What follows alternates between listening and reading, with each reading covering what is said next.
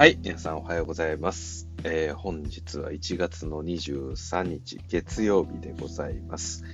えー今日はですね、まあ久しぶりの配信、前回したところなんですけれども、えー今日もちょっと語らずにはいられないということで、えー配信しております。はい、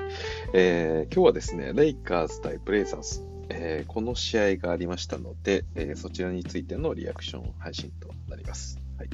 まあ、前回はね、実況配信という形だったんですけれども、えー今日はもうすでに試合を、えー見終わった後の配信となりますので、えー結果から、えお話をしていければなというふうに思っております。で、あの、前回配信の時もちょっと後半言ったんですけれども、えー最近ちょっと収録の環境、えー若干マイク等々を変えまして、えーまあ音質どうかなというところを、まあテストしているような次第でございます。はい。で、まあ、そうですね。あの、マイクって言っても、その大層なものではなくてですね、まあ、これまで iPhone 直撮りっていう感じだったんですけど、えーまあ、簡単なイヤホンというかヘッドホンみたいなのをつけて、えー今日はお話ししているところです。はい。じゃあ、早速、えーレイカーズのお話をしていきたいなと思うんですけれども、えー今日はですね、本当に素晴らしい試合でしたね。はい。まあ、素晴らしいと言っていいのか、まあ、それは皆さんの判断をお任せをしますけれども、えー結果から申しますと、121対112ということで、えーレイカーズ勝利しました。おめでとうございます。はい。で、えーこの試合がですね、なかなかにこう面白い試合だったということで、えー試合立ち上がりはですね、あのレイカーズがリード取って、まあちょっとね、あのブレイザーズの方立ち上がり、非常にこうゆっくりしたような、なんかルーズな立ち上がりになっていたなという印象だったんですけれども、えー第2クォーター中盤あたりからですね、そこから一気に、えーブレイザーズがリードを作っていったというか、まあレイカーズがあまり今度は逆にうまく機能していなかった。まあそんな時間帯が続きまして、えー結局ですね、最大第3クォーターの時点で、えー25得点ですかね、えーそこまで開きが出てしまったというわけです。はい。で、第3クォーターの、えーまあ前半ぐらいで、え25点もリードがつけられてしまったら、まあこの試合終わりかなという ところも、えー正直、えー見ながら思ってはいたんですけれども、えーまあ最後の最後にですね、え第4クォーター、えー中盤くらいから、まあどんどんどんどんこう、あ、違いますね。追いついていった第3クォーターの後半に向けて、えーこの25点差、作られた点差っていうのが、えーまあどんどん、まあ、20点差、えーそして15得点差となっていき、え2桁を切って、そして第4クォーターの中盤では、えー逆転を果たして、えーそしてそのまま、えーレイカーズがリードを取って、えーまあ、最終的にはね、えー何点だったかな、えーまあ、最終的には9点、9得点ですね、はい、開きがあって勝利できたという形になりました。はい、まあなこ、ここまで大きなリードを取られてね、逆転するっていう試合自体が、まあ、ちょっと珍しいケースでもありますし、まあ、レイカーズとしてもね、まあ、25得点点差が開いて、なんとか追いついていこうとしながらも、どうせ最終盤で、えーまたギリギリな戦いになるのか、まあ、最後は最後、結局まくられてしまうみたいな、そんな悲しいオチを私は勝手に想像していたんですけれども、えーそうにはならず、非常に良かったなという思いであります。はい。で、えーまあいろいろとね、あのースタッツ違いはあるんですけれども、やはり一番大きなところで言うと、リバウンドですかね、えー50 51リバウンドのレイカーズに対して、えーブレイザーズが38リバウンドということなんで、まあ、後々ね、えーこのあたりどういうプレイヤーの、えーリバウンド差があったのかみたいなところもちょっと見見ていければなというふうに思っております。はい。で、全体のね、あの、まあ、個人のスタッツを見る前に、全体の所感みたいなお話はしたいなというふうに思うんですが、えーそうですね、今回の試合、特にそのリードをこう、埋めていく、えーレイカーズがこうどんどんどんどん伸びていくっていうところには、えーまあ、それぞれのプレイヤーの躍動はあったかなというふうには思ってるんですけれども、やはり、あのまあ、そうですね、リラードに対しての、えーディフェンスの強度っていうところは、えー前半と後半で大きな違いがあったかなという印象がありました。で、えーまあ、ベバリーがですね、え本当にいやらしく、えしっかりとリラードについているっていうこともそうなんですけれども、まあ、それと同時にですね、あのまあ、ベバリーから、えそしてシュルーダー、まあ、ここの、えーそうですね、どちらがついてもしっかりとリラードを嫌がらせることができる。まあ、こういった、えーガードプレイヤーのディフェンスっていうのは、今回の、まあ、ブレイザーズ攻略においては結構役立ったポイントだったのかなというふうに思います。で、あとはですね、そのブレイザーズいいチームではあるものの、えー、そうですね、まあ、ヌルキッチだったり、えー、まあ、それ以外のサイモンズだったり、リラードだったり、えー、ジョシュ・ハードだったり、まあ、そういったプレイヤーおりますけれども、えー、このレブロンがですね、まあ、どのプレイヤーと、えまあ、マッチアップしても、まあ、大体どこかでミスマッチを取れるっていうような関係性になってまして、まあ、そうですね、特にその試合最終盤でのこの、まあ、プレーオフとかでもやっぱりよく見られることですけれども、やはり特定の、えー、ディフェンスが弱いプレイヤー、特にこういう、えー、ミスマッチをつくような、えー、戦略っていうのをやはりまあ、取りがちですけれども、まあ、レブロンがね、えー、徹底的にリラードを狙って、で、まあ、もちろんリラードを押し込んでいって、えー、シンプルに得点を取るケースもあるんですけれども、まあ、そこからね、リラードが、えー、狙い撃ちすることによって、やはりこうダブルチームせざるを得ない、もしくはヘルプのディフェンスに行かざるを得ない、まあ、そういったディフェンスの、えーまあ、ズレを狙って、そこからレブロンがパスを展開して、えー、味方の別のイージーショットにつなげていく、まあ、そういった展開というのも、えー、このブレイザーズ戦後半には見られた、えー、ところだったかなと思います。なんでね、あの試合の、まあ、後半あたりですね、まあ、このレイブロンが、えー、レイカーズのリードを作っていく中で、まあ、さっき言ったような、えーそうですね、ヌルキッチに対しても、なんかレブロンって割と得意意識があって、あの、まあ、有名なポストライスダンクとかもありますけれども、結構強引に、えアタックしていって、ファールをもらうようなシーンっていうのも、やっぱり多くあったかなというふうに思いますし、えー、まあ、それ以外のプレイヤーでもサイズが違う分、自分が押し込んでいけるようなプレーっていうのも多かったですし、まあ、実質ね、なかなかこう、レブロンとマッチアップして、えーまあ、止められない状況っていうのが、えー、このブレイザーズにとってはかなり厳しいころだったかなと思います。一応ね、ウィングプレイヤーとして、あのジェレミー・グラントがいるので、まあ、彼はオフェンスでもディフェンスでも、まあ、どちらでもできるツーウェイプレイヤーですけれども、まあ、サイズもあってね、えー、ある程度体格もあるんで、まあ、レブロンとマッチアップできるっていうところはあるんですけど、まあ、とは言ってもね、あのー、なんでしょうかね、まあ、このあたりっていうのが、このブレイザーズのまだ厳しい部分であると思うんですけれども、そのタレント的に、あのー、まあ、どこかそのスピードだったり、まあ、チームとしての、えーまあ、ディフェンスだったり、まあ、いろいろとフォローできるところがあれば、あの、抑えることはできたのかもしれないですけど、まあ、最終的にはレブロンのご利用しによって、そこから崩されていくっていう展開に、まあ、ならざるを得なかったというか、あの、もちろん試合最終盤でね、えー、トロイ・ブラウンの、えー、素晴らしいガッツあふれるね、えー、ダンクのシーンだったり、もう大興奮しながら見てたんですけれども、まあ、それ以外にも、まあ、試合の、まあ、勝利を、えー、呼び寄せるようなシュルーダーの本当に最終盤でのスリーポイント2本だったり、えー、あとはですね、トロイ・ブラウンの、えー、ディフェンスだったり、トロイ・ブラウンのスリーポイントもそうですし、まあ、そういったところでね、あの試合の最終盤、えー、勝利をつかんでいったのは、まあ実際のところレブロンかと言われれば、まあそうじゃないフィニッシャーの、えー、プレイヤーたちの活躍っていうのは間違いなくあったわけですけど、まあそこにこうね、あの簡単な形で、えー、やはりオープンを作ってしまうっていうのは、えー、その起点となるレブロンのミスマッチの処理、まあそれをどうにかしなきゃいけないっていうのが、うん、やはりこう残り続けた問題なのかなという気はいたしました。はい。まあでもそれ以外にもね、シュルーダー自身がそのハンドラーとして、えー、今日はかなり自信持ってというか、硬くなりすぎずになんかやれてたかなという感じがあります。で、まあこれまでもですね、そのレブロンが、休んでる時にシュルーダーが30得点近くを取ったりですとか、まあレブロンが出ている時でもね、あの、素晴らしい活躍を見せる試合っていうのはもちろんあったんですけれども、まあその中で私はこれまでその、うん、得点を伸ばしながらも、なんかシュルーダーのプレイスタイルが変わってるようには、なんかあまり思えないというか、なんかそういう、うん、課題感みたいなものを私は感じてたんですよね。ただ、そこに関しては逆に言うと、なんでしょう。今回のこのブレイザーズ戦のように、えー、だけ、まあ、ブレイザーズ戦のようなケースで言うと、まあ、そこまでこのインサイドの強みがない分、まあ、シュルーダー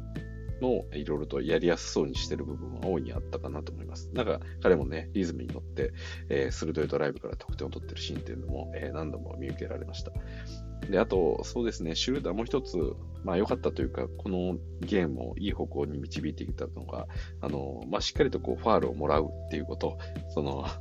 まあやられるとね、かなりイラつく部分であるんですけれども、あの、本当にドライブしてね、毎度毎度ファールをかっさらっていくんで、まあ、すぐにボーナスに入って、で、フリースローでしっかりと決めて、得点を稼いでいくっていうところも、まあ、非常に良かった部分かなと思います。まあ、やはりね、今日の試合、あの、リラードもそういうタイプのプレイヤーで、かなりファールをかっさらっていくところがあるんで、まあ、そこでね、フリースロー争いに、えー、なってしまっては、まずいところであったんですけれども、まあ、今回もリラードはね、結構そのファールをもらおうもらおうとしてる動きっていうのは、やっぱり試合中すごく見えたんですけれども、まあ、あれを取られるか取られないかっていうところで、本当に試合の結果が大きく変わってくるというか、リラードのスコアの伸びが全く変わってくるんですけれども、まあ、今回のこのレイカーズ・ブレイザーズ戦においては、まあ、そういったリラードの、なんでしょう、ドローファールみたいなものっていうのは、まあ、取られてはないことはないんですよ。まあ、そうですね、フリースロー13本もらってるんで、両チームで両チームでトップではあるんですけど、まあ、そうは言いながらもね、あの試合の最終盤の大事な場面では、えー、そういったファールを取られるような、えー、ところも少し、まあ、抑えられていたのかなと思うので、まあ、そこはまだ良かった点かなと思ってます。はいそうですね、シュルーダー今、スタッツ見てるんですけど、えー、フリースロー10分の10の100%、えー、これはめちゃくちゃ偉いですよね。はい、今日みたいな、えー、厳しいゲームの中で着実とこう点差を縮めていくっていうのは、時間を止めながら、えー、フリースを2本と点を稼いでいくっていうのは、えー、有効な手法だと思うんで、うん、結構早い段階からね、ボーナスに入ったりもしてたんで、うん。まあ、そのあたりも良かったんじゃないかなと思います。で、えー、そうですね、まあ、今もちょっとお話、まあ、全体の話の中でお伝えはしたんですけど、トーマス・ブライアント、えーまあ、このゲームね、このゲームに限らずですけれども、最近のゲームかなりこう存在感が目立っているプレイヤーにはなってます。えー、今日も素晴らしいスタッツなんで、えー、皆さんに紹介したいんですけれども、えー、31得点、えー、14リバウンド、1アシスト、1ブロックです。はい。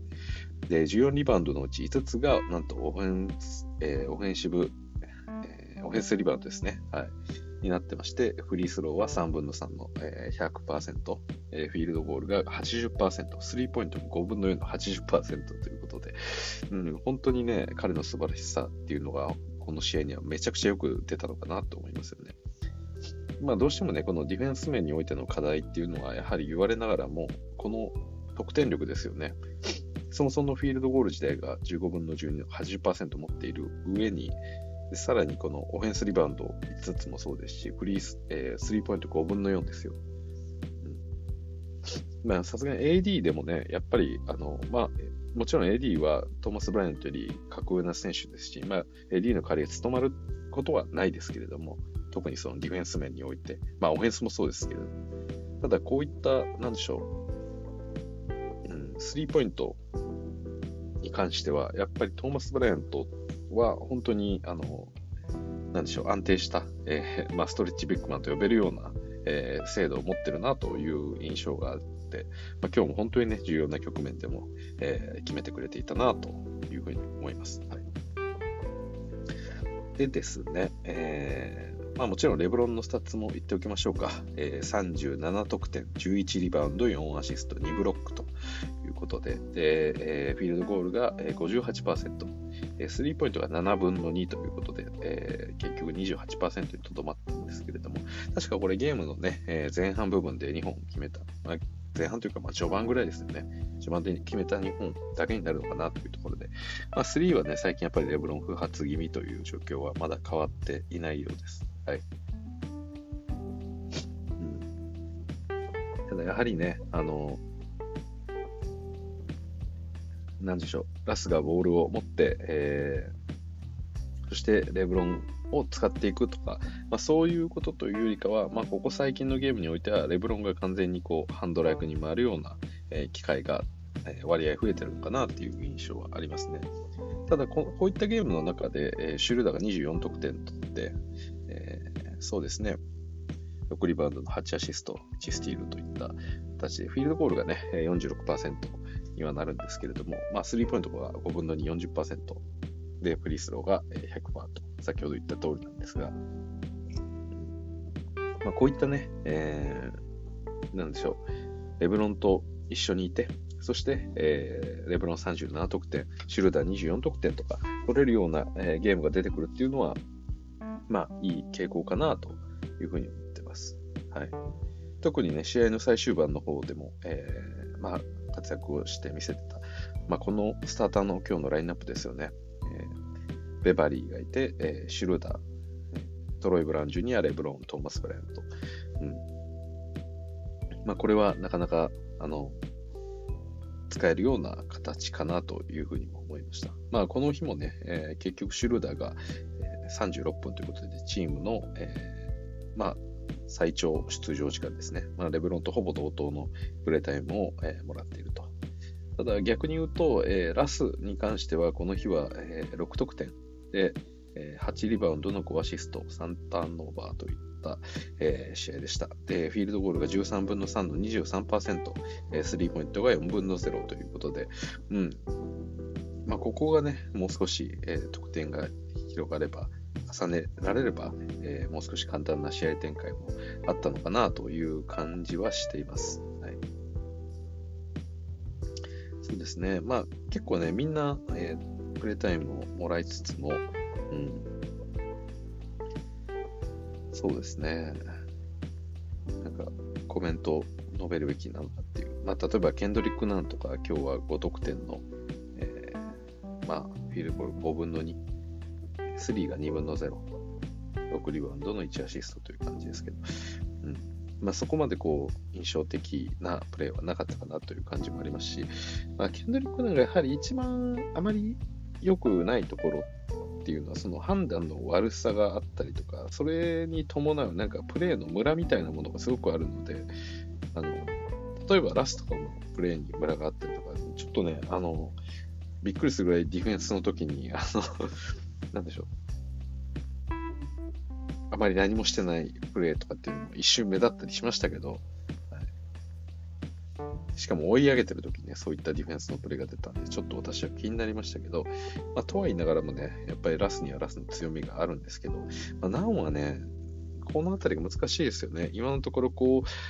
う、うん、たまにもちろんその全部が全部悪いプレーではないんですけど、ただ、こうポカをするというか、それは気になるところにはなりますよね。はい。まあ、そういった形になってます。まあ、そうですね。前回のそのメンフィスの、えー、サイズ感のなんか違いみたいなところと比べると、まあ比較的今日の、うん、ブレイザー戦っていうのはまだ戦いやすい部分あったのかなというふうに思います。で、逆にブレイザーズの方も、あのー、まあ、レイカーズとちょっと似たような課題を抱えてもいるのかなという感じがしましたね。あの、ボールが回って、えー、そこで打ってしまえばいいっていうところで、割とこう、ノンシューターを開けられてしまって、まあ彼らが打てずに、えー、うまく攻められずに、えー、ドライブしていくようなシーンっていうのもなんか多く見受けられて、まあレイカーズとしてもね、あのー、なんでしょう、インサイドのあたりにこのガード陣とか固まっていても、まあそこまでなんか問題がないような、えー、そういうスペースというか、になっていたのかなというところもありましたね。はい。やはりこのアンファニー・サイモンズのうまさとか、まあ、それはやっぱり折り紙済みで、まあ、今更言うことでもないかなっていうぐらい、えー、光るものがあったかなと思うんですけれども、ただね、あの、今日はリラードが、えー、不発だったっていうところもあって、そのあたりが非常に厳しかったポイントかなと思います。まあでも実際そのリラード、今日打ってたスリーポイントも、まあすべて、あのー、いい形で打ってたかって言ったら全然そういうわけではなかったんですけれども、うん、まあ、それであっても決めてきたリラード、決めるリラードっていうのは、まあ、これまであったと思うんで、今はそれと比べると、やはり少し調子を落としているような、えー、印象も受ける。まあ、そんな形です。まあ、ね、まあ、その調子を落としているというのか、まあ、もしかしたら、こう、全盛期みたいなものが終わって、これから、あの、難しくなっていくみたいなお話なのか、ちょっと微妙なところであるんですけれども、ただ少なくともやっぱり今日のプレーの中で、あのまあ、この試合自体を勝てた、えー、勝てたか負けたかっていう結果っていうのは多分、そのリラードのプレーに対して、あの、審判がどうジャッジするかっていう、まあ、結構ブレはあったと思うんですけど、うん、やっぱり、その、あまりにも、この、なんですかね、今の NBA、いろいろとこの、特にオフェンス側の、え、いわゆるドローファールのようなプレーっていうのが厳しくなりつつある NBA の中で、リラードはそこに対して結構、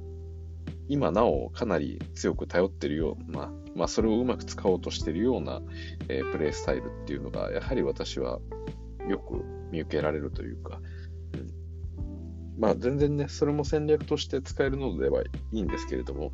ただ今日はあまりにもやっぱりそういうプレーが多かったんで、多分リラード的にも本当は吹いてもらえるプレーってあるんじゃないかなって思うんですけど、それを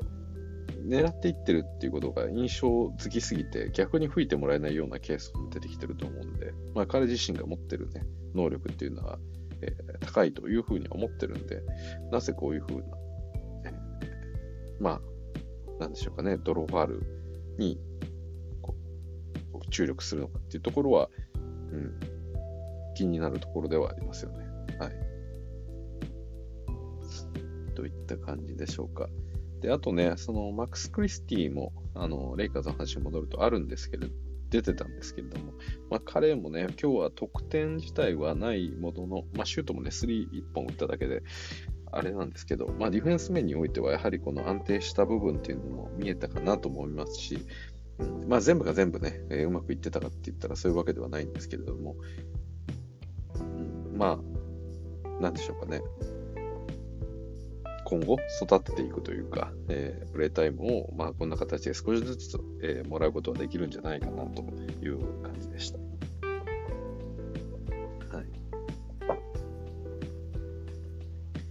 そうですね。まあ、うん、どうしましょうかね。今日は誰のプレーを見ようかなと思ってるんですけれども。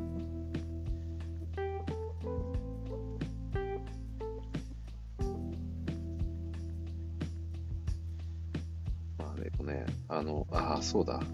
まあ、いろいろとね、あのまあ、特に誰かのプレーを見るというよりも、まだもうちょっと思ったことを少し話そうと思うんですが、うん、やはりこのこれからトレードが近づくにつれて、えー、このシュルダーだったり、まあ、ベバリーですね。シュルダーはミニマムなんで、そのあたりがトレードのアセットにはなりやすいかなとは思うんですけど、まあ、今日の試合とかを見ていて、そのベバリーの有用性っていうのを改めて、えー、感じたような試合でもあったんで、うん、なんでしょうかね。悩ましいところではあります。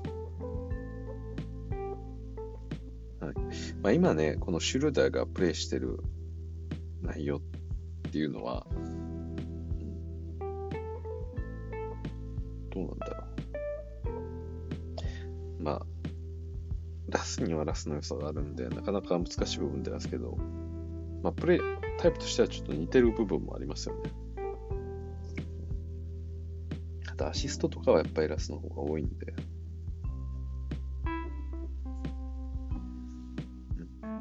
どうすかね、ちょっとシュルーダーのこの8アシストっていうのが内容が気になるんで、ちょっと見てみます。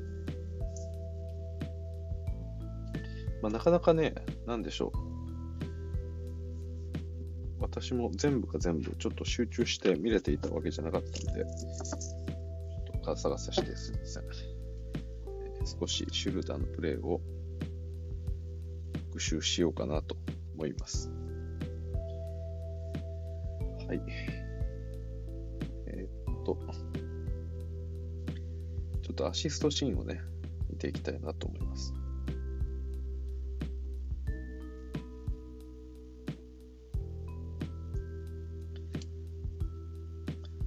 アシストって微妙アシストとしてつくかどうかっていうのは、あ、まずこれはあれですね、プレイ始まってすぐですね、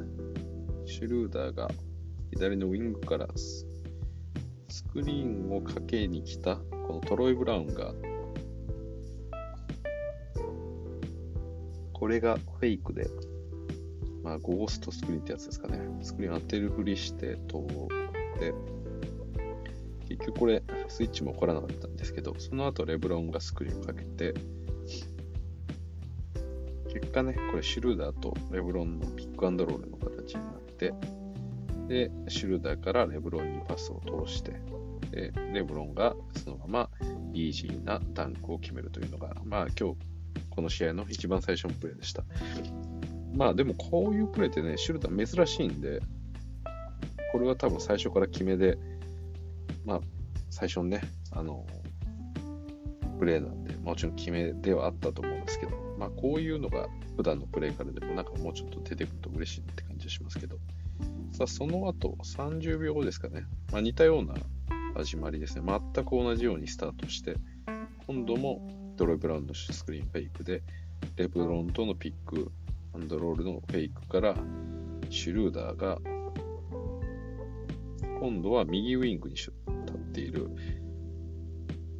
トーマス・ブライアントに対しての、えー、パスですね。はい。だからこれ、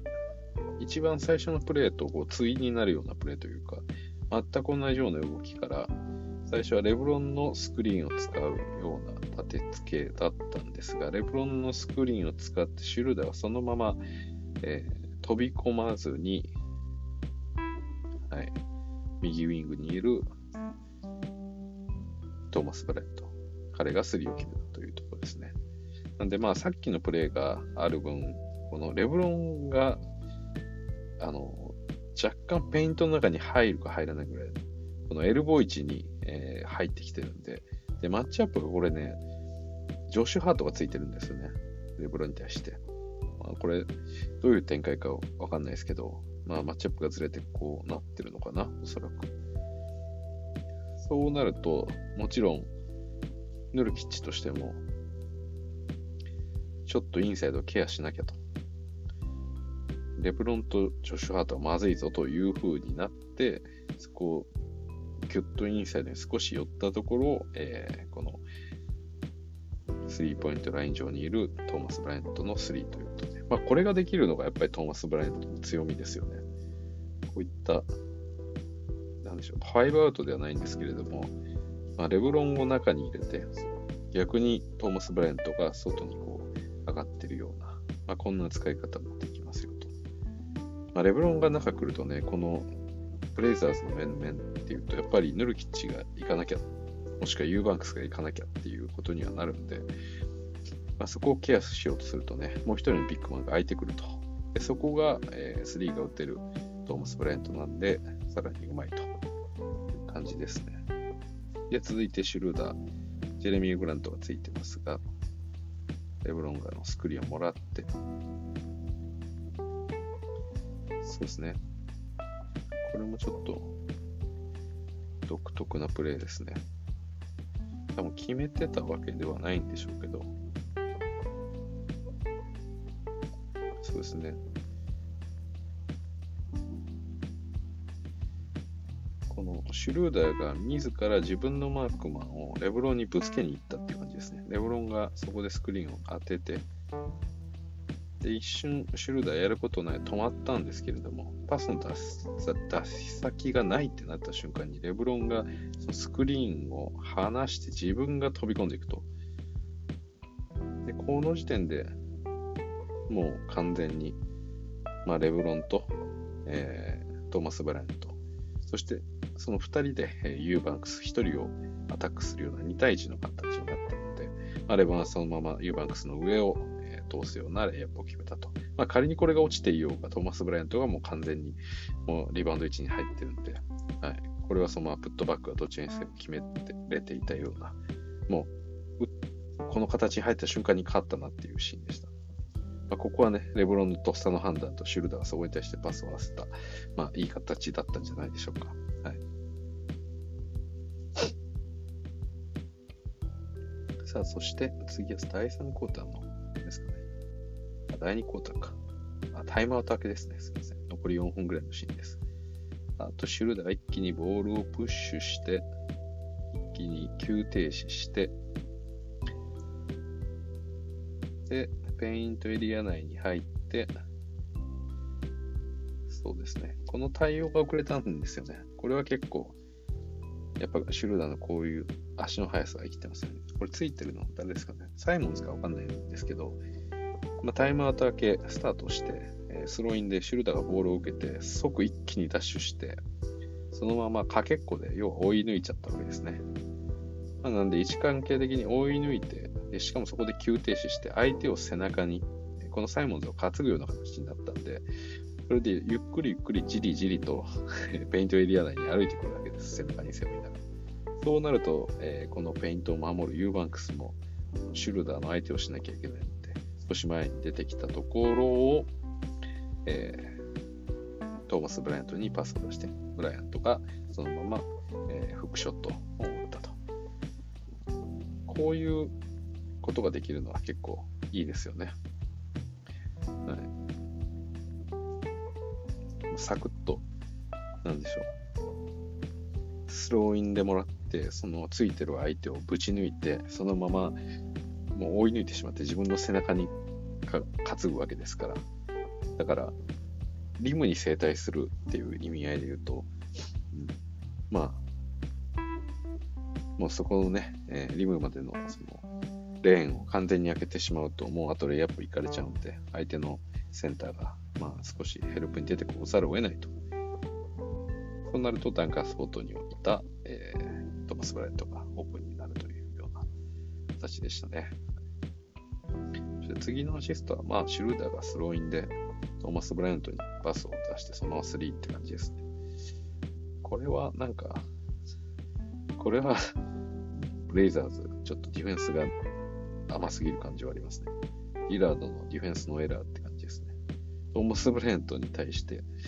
誰もつかずにスリーポイントライン上にほっといてワイドオープンを作るっていうのは、あみんなそうですね。Why? みたいな。何やってんだよっていうリアクションしてますね、ブレイザーズが。さあ、続いて、リラードのドライブからベバリーのスティール。さあ、ここからがレイカーズのオフェンスです。トランジションで、ベバリーからシュルーダーへ。シュルーダーがノールックでレブロンにロブパス。で、アリウープ。はい。まあ、反撃ののろしが上がったっていうようなタイミングでしたね。はい。そして続いて、また同じく、ちょっとアーリーオフェンスのシチュエーションですね。はい。ああ、これですね。はい。レブロンが、えー、先に上がっていて、まあ、先に上がっていてっていうか、まあ、こんなにレブロンがフロントにいるわけないんで、まあ、戻りが遅かったんでしょうけれども、まあ、それによってね、えー、リバウンドのいい位置を抑えていて、で逆に、えー、つくのがジョシュ・ハートですね。なんで、これの裏を通したパス。はい、ふわっと浮かせて、え、裏を取るパスですね。まあ、これはレブロン、イージー。シルダーもこれ、まあ、いいパスではありましたけど、まあ、レブロンが狙ってることっていうのが、この日はなんかシュルーダーに伝わってましたね。多分、そうですね、ブレイザーズとしては、ここ完全にこうレブロンにコントロールされてるジョシュ・ハットがいるんで、まあ、どっかでマッチアップをちょっと変わらなきゃいけなかったかもしれないですけど、ここが簡単にボール入れさせてしまいました。まあでもシュルーターも今のところアシスト、割いいものが多いかなと。もっとこれ最後も第4クォーターですね。えー、残り1分を切ったところでレイカーズ6点リードのシーンですね。まあレブロンに対してもちろんダブルチームに行きますと。そこで、えー、ワイドオープンのシュルーターが受けて、ドライブからのキックアウトパス、逆サイドですね。はい。この日はなんかね、シュルーダーすごい余裕があったんで、なんかノールックパスを、えー、対応してましたね。はい。ということで、えー、シュルダーアシスト集でした。まあ、この日の試合は、なんでしょう。まあ、本当にアシストらしいアシストパスが出てるっていう感じで、まあ、シュルダーの中でも割とこう、決めでね、ドライブしてることが多いですけど、うん。まあ、いいシーンがいくつかあったかなというふうに思います。はい。なんかね、余裕がありましたよね、今日。多分、どうなんでしょうね。なんか、ブレイザーズのディフェンスがやりやすかったんですかね、シュルダーは。わかんないですけど。まあ逆にちょっとラス見ますか。13分の3という、まあフィールドゴールだったんで、このフィールドゴール見てみましょう。まず第1クォーターですね。あ、3打ってますね。ショットクロック10秒残っていて、3のプルアップを選択したんですね。しかも、ど真ん中。ップの位置から3でした。まあ、まあ、ラストはその3良くないですけど、特にトップって良かったですけ？ど、コーナーは多少良かった印象はありますけど、そして続いて第2クォーター、スクリーンをもらって、これですね。これゲイブリエルが、あまあ今ラスがトップの位置にいるんですよ。で、ついてるのがリトルですね。で、えー、なんかインサイドにはゲイブリエルがいて、そこにはヌルキッチがついてますと。で、ラスがトップの位置でボールを、えー、持った状態。スクリーン来いよと。で、ゲイブリエルもちろんスクリーンかけに行くんですが、えー、このヌルキッチは全く前に出てませんね。もう、ラス来いと。いう感じで。なんでこれ、わざわざ2対1を使って、で、これがどうなるのか、ジャンパー、エルボージャンパーですね。まあ、これは決まりましたね。まあでも、ここがやっぱり難しさがありますよね。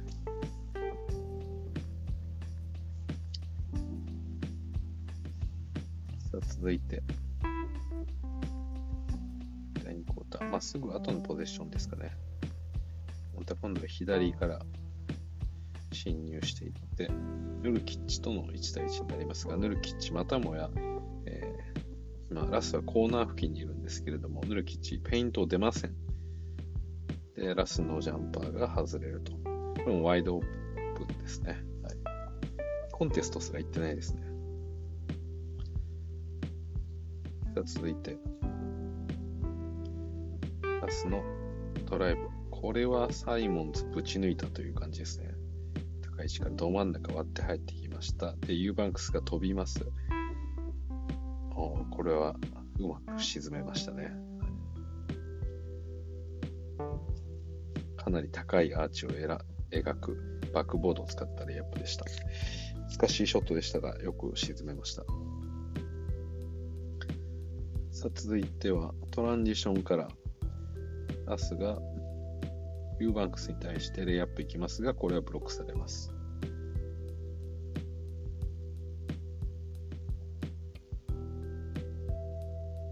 はい、続いて、今度はナンがドライブ仕掛けて、レブロンに一度逃がす。レブロンからラスへのラストパス。で、ここもワイドオープンですね。とんどコンテストいかないです。で、これは外れるということですね。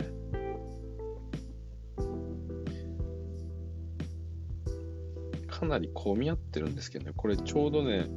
あの、ケンドリック・ナンが右のコーナーからドライブを仕掛けていて、今、コートの半分、真ん中より左に全員いる状況なんですね。すごい左にスペースがない状況なんですけれども、それでもラスのところはワイドアップになってます。なんで、ブレザーズとしては、まあ、こういう戦略なんでしょうね。まあ、それがうまく機能してしまっているという状況です。さあ、続いて、今度はシュルーダーがど真ん中ドライブを仕掛けて、キックアウトパス、コーナーで受けたトロイ・ブラウンから左のウィングにいるラスへラストパス。ここもワイドオープンです。これがエアボールと。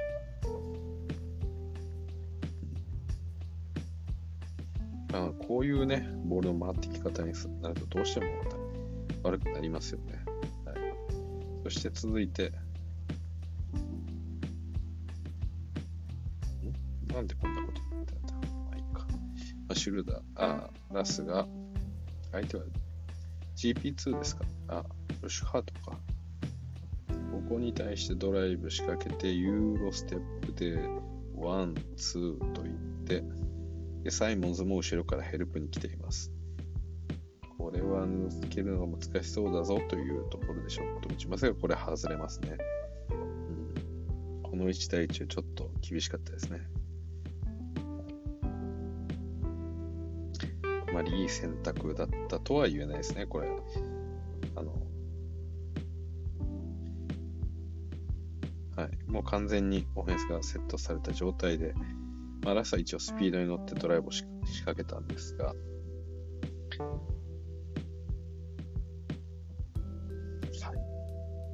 続いて、今度はレブロンが、なんかエルボージ入ってます。GP2 ですかね。がついてます。これを出しに使ってラスがドライブを仕掛けて難しいショットを打っています。これも狭いエリアをちょっと強引に行き過ぎた感がありますね。はい。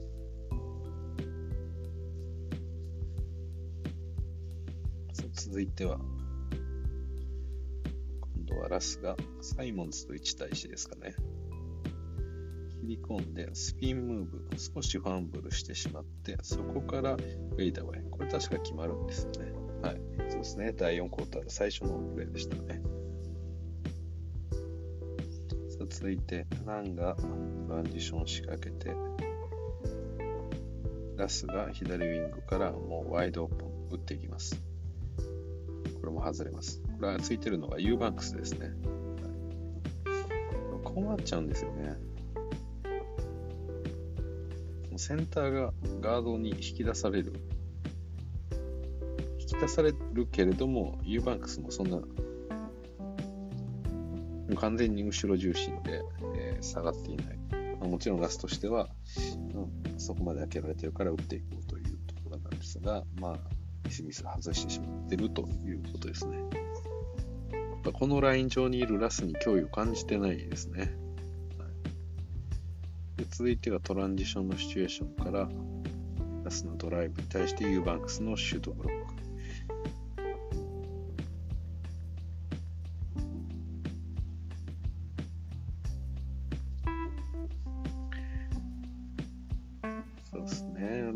の時間帯、おそらくレブロンがいないんで、ラスがこういう攻め方になるんでしょうね。そして続いてもトランジションです。ボールを押し込んでいって、またユーバンクスに対してレイアップを挑みますが、これはアウトオブバウンスと。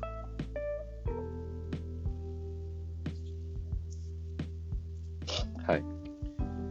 いった感じでした。なんかちょっと強引に攻めざるを得ないようなシーンっていうのが目立ちましたね。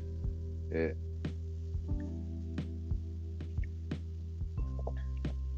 ちょっともう一回見ますか。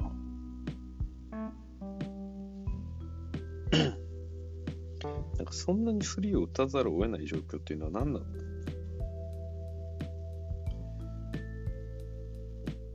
このラインナップはね、第1クォーターの残り2分半のラインナップ。まあ、ラス、えー、ラス、ナン、ゲイブリエル、そしてトスカーノ・アンダーソン・クリスティというラインナップですね。これは、まあ、ケーブレルはもちろんノンシューターですけど、まあ同じぐらいそんなに良くないシューターがトスカー・ナンダーソン、ラスがいるわけですから、なかなか難しいところはありますよね。はい、ラスが打つべきなのかっていうところは、だからラストしてもこのドライブしてトスカナ・アンダーソンにキックアウトするっていう選択肢はないんでしょうね、きっと。まあ自分自身が確率が良くないのはもちろん本人も分かってるでしょうけど、ただここで自分のドライブからキックアウトしてトスカナ・ンダーソンに打たせるっていうこともラスにとってはないんでしょうね。それなら俺が打つという感じなんでしょう。まあ、そもそもそういうプレーの選択をしてないというか。そしてドライブから、これはさっきの決めたやつですね。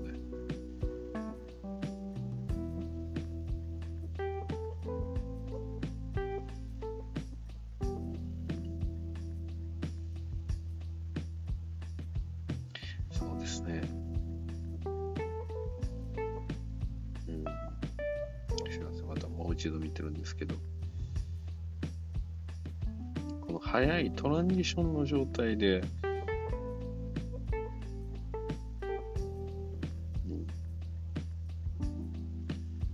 トランジションからも、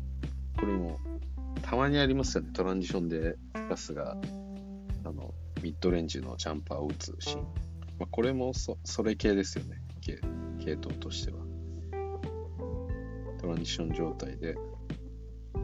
比較的余裕を持ってミドルジャンパーが打てるときに打ってしまうと。でこれってなんかこう、そうですね、効率で考えると、まあ、ラスのシュート的にはそこまで良くないんでしょうけど、ただ自分の気持ち的にトランジションの時って、あの見る人間って少なくて済むじゃないですか。自分より前を走ってる人しかなんかいないというか他からのヘルプも来ないんでやりやすい部分があって、まあ、ドライブのフェイクでそこで打つんでしょうけど、まあ、この癖は多分やめた方がいいんでしょうね、きっと。あ、でも難しいですね、これ。ラスがドライブしてるシーンって全部ユーバンクスがリムにいて、それにかなりしてやられてますね。ユーバンクス攻略が全然できなかったって感じですね。改めてこう振り返ると。トランジションでも全部ユーバンクスに止められて、まあ決めてるシーンもありましたけど。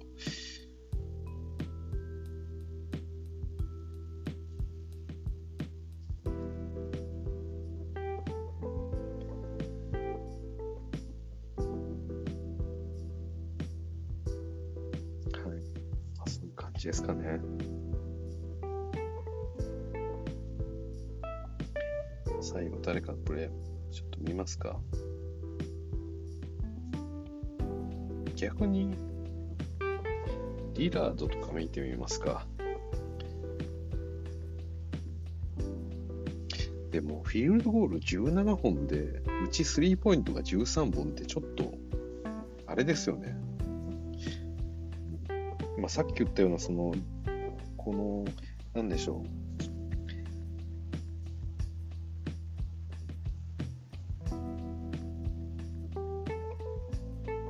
ブレイザーズはブレイザーズで、えー、レイカーズは似たようレイカーズと似たような問題があるっていうお話をしたんですけど、なんとなく、そうですよね。スペースがない分、もうなんか自分が打たなきゃいけないみたいな感じにはなってるんでしょうかね。ちょっとまあ、リラードを通じの、えー、フィールドゴールを見ることを通じて、まあ、レイカーズのベバリーなりシュルーダー、ディフェンスを見ていくような感じで見ようかなと思います。これは、ジョシュ・ハートですかね。だから、イラードのセットプレーですね、これも。オフボールでリラードが抜けて、ニューキッチスクリーンかけて、なんとかそこをベバリくぐるんですが、ちょっと遅れて、リラードのツーポイントジャンパー。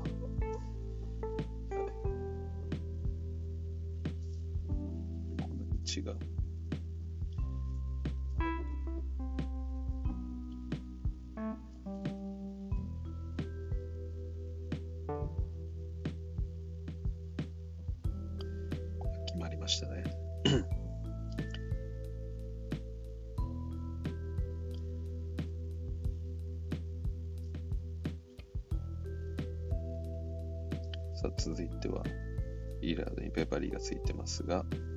高い位置からのもうスリーポイント。これ外れますね。まあ、そうなんですよね。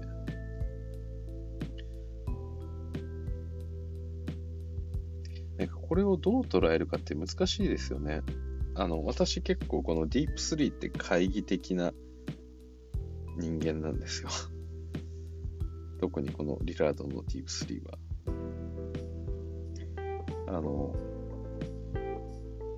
なんでしょう、通常のこのスリーポイントを持っている、えー、例えばポイントガードとかガードプレイヤーって、あのそこの駆け引きってスリーポイントライン際で大体行われるじゃないですか。そのドライブに、大前提として、スリーポイントラインは、一応近くで打つのが、えーまあ、スリーポイント確率としては高いので、ドライブとの駆け引きをするためにしつつも、ただ一番確率が高い3を選択できるので、まあ、スリーポイントライン際での攻防、まあ、一度突っかけてからのそのままステップバックをして3を打つとか、そういうことってあると思うんですけど、リラードはそもそもこう、相手とのワンオンワンにセットする前に打っちゃうっていう感じですよね。まあ、これ、入るときはいいんですけど、これ入らないときって、なんか、そうなんですよね。このオフェンスのリズムがすごく作りづらいですよね。この味方のプレイヤーとかも、リラードが来たなと思って、よし、スクリーンに行くかとか、こう動き始めとしたときに、なんでしょう。だからほぼ、めちゃくちゃ早いタイミングで打つんですよね。これも、ゆっくりとドリブルで上がってきて、で、センターライン越えて、ちょっと何歩か歩いて、で、よし、ここがリラロットとベバリーの1対1かってなる前に、ゆっくりとぼとぼとぼとぼでそこから淡々と打っていくっていう感じなんで、これでいいなら全部これでいいんじゃないのっていう感じですよね。ただ、これがそんなに確率よく決まるわけでもないから、あの、なんでしょう。まあ、いろいろと、えまあ、ドライブなり、スクリーンなり、カッティングなり、まあ、そういった趣向を凝らして、まあ、リムに近いエリアで、えー、ギャップを作るっていうことを、まあ、やってるわけですよね。どのチームも。リラードは最初にこれを選択してしまうっていうのが、なんか、本当に正しいのかっていうのは私は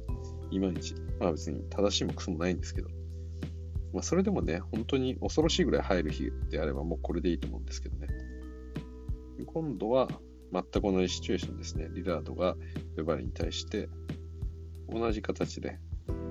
ボールを持ってきて、今度はスリー打たず。もう全く一緒ですね。ここまでの入りが全く同じで、さっきはここでまだディープスリーの位置ですけど、一気に打っていったけれども、ここでは、えー、ヌルキッチがスクリーンをかけに来て、まあ、それを使った形ですね、リラードが。で、ベバリーがそのスクリーンがっつり引っかかってしまって、ここでスリーポイントライン際の、まあ、一番打ちたいスリーをオープンで打つことができて、まあこれは残念ながら外れてしまいましたね。まあでもこの処理は、そうですね。ああ、なるほど。そうですね。これ、リラードに対して、リラードにはもちろんベバリーがついてて、で、今、右ウィング位置にいるんですけど、ヌルキッチがスクリーンをかけに行ってるんですけど、このヌルキッチがスクリーンをかけに行ってるってことは、そのマークマンである、トーマス・ブラヘントがリラードの処理をしなきゃいけなかったんですけど、これをちょうどサイモンズがね、ーマス・ブライアントにスクリーンをかけに来たんですよね。で、ブライアントはこれを、まあ、普段下がってるもんだから、下をくぐろうと思ったんですよね。で、シュルーダーと一緒に下くぐっちゃったわけですよね。そうなると、このスリーポイントライン上には、ベバリーとヌルキッチとリラードしかいないんで、で、ヌルキッチのスクリーンかけられてしまうと、もうリラードがオープンになっちゃうんで、この態度は良くないですよね。態度っていうか、このトーマス・ブライアントのやり方は。ヌルキッチがスクリーンをかけに行ってるんだったら、少なくともリラードみたいなスリーポイントがめちゃくちゃ強い選手に対して、ドロップで、しかも別のスクリーナーも来たから、それをさらにかわそうと思って、さらにアンダーで通ろうとしてるんですよね。で、結局自分が一番後ろまで はい、下がっちゃって、もうめちゃくちゃ広いスペースが空いてしまったっていう。これは要改善っていう感じの守り方をしてますね。さあ、続いて、今度はクリスティがついてますね。で、スクリーナーはユーバンクスが入ってます。で、ここにクリスティが完全にユーバンクスのスクリーンが足とかってしまいましたね。で、それをリエブリエルがフォローして、まあ、一応飛んだんですけど、まあ、釣りは外れましたね。これもね、特にクリスティがそこまでうまくスクリーンを処理できてないんで、リラードはもうちょっと勝負してもいいところを、もうもう2歩ぐらい深い位置でスリー打ってますね。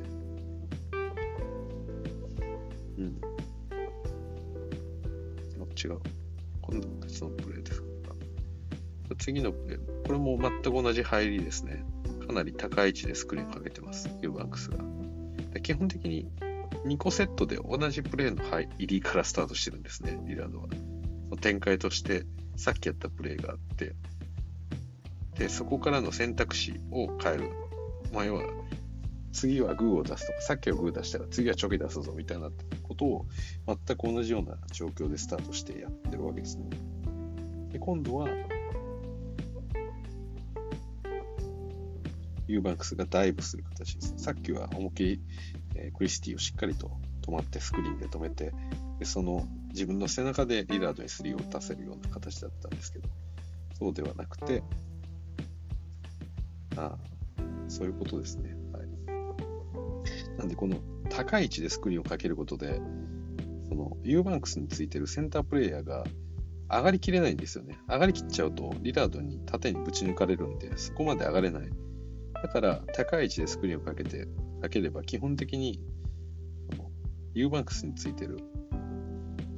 まあ今だとゲーブリエルなんですけど、ゲーブリエルもリラードに上がりきれないんで、ちょっと後ろで待たなきゃいけないと。でそこにスペースができるので、ユーバンクス、このスクリーナー自体はそのままストップしていて、背中、その後ろで、えー、スリーを、ディープスリーを打ってしまうと。まあ、ディープスリーを打ってるリラードだからこそのこの高い位置でのスクリーンの展開っていう感じですが、今度は全く同じシチュエーションから UMAX がダイブを選択します。そしてクリスティは慌てて何とかフォローします。で、クリスティなら俺はいけるぜと。リラードはここでステップバック。これもステップバックもかなり、まあ、いわゆるディープスリーですね。これを外しました。まあ、当たり前なんですけど、まあ、リラードってこれが入る選手なんで、こういう選択をするんですけど、普通のスリーポイント、普通のスリーポイントシューターももちろんそうですし、ガードプレイでもわざわざこんな高い位置で、しかもステップバックまでして打つと、やっぱり確率落ちるのは当たり前っちゃ当たり前ですけど、まあ、リラードは入ってたんでね。そして今度は、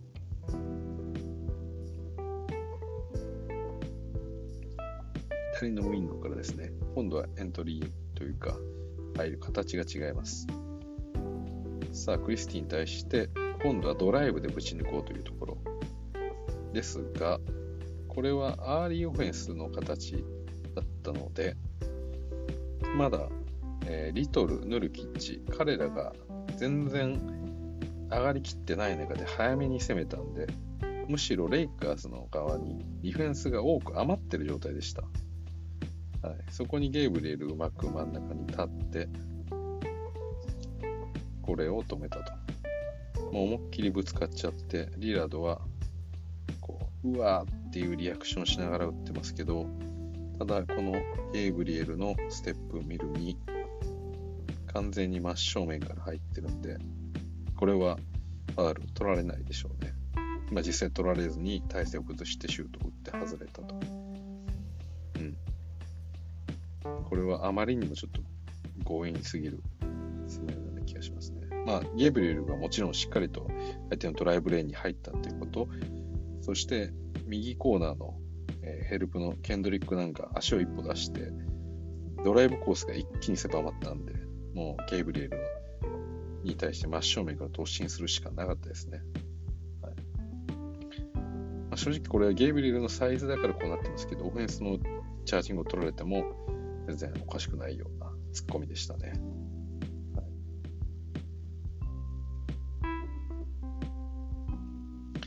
い、さあ、続いては、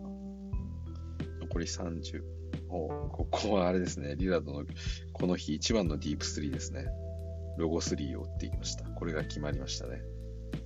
はい、第2クォーター大きくリードを作ったシーンでした。やはりこういうところでの強烈さはありますよね、リラード。続いて第3クォーター、残り10分のシチュエーションですが、さあ、リラードまたディープスリー打っていきます。これを決めますね。はい、あ、なんか中途半端な時間なんで、ちょっと延長します。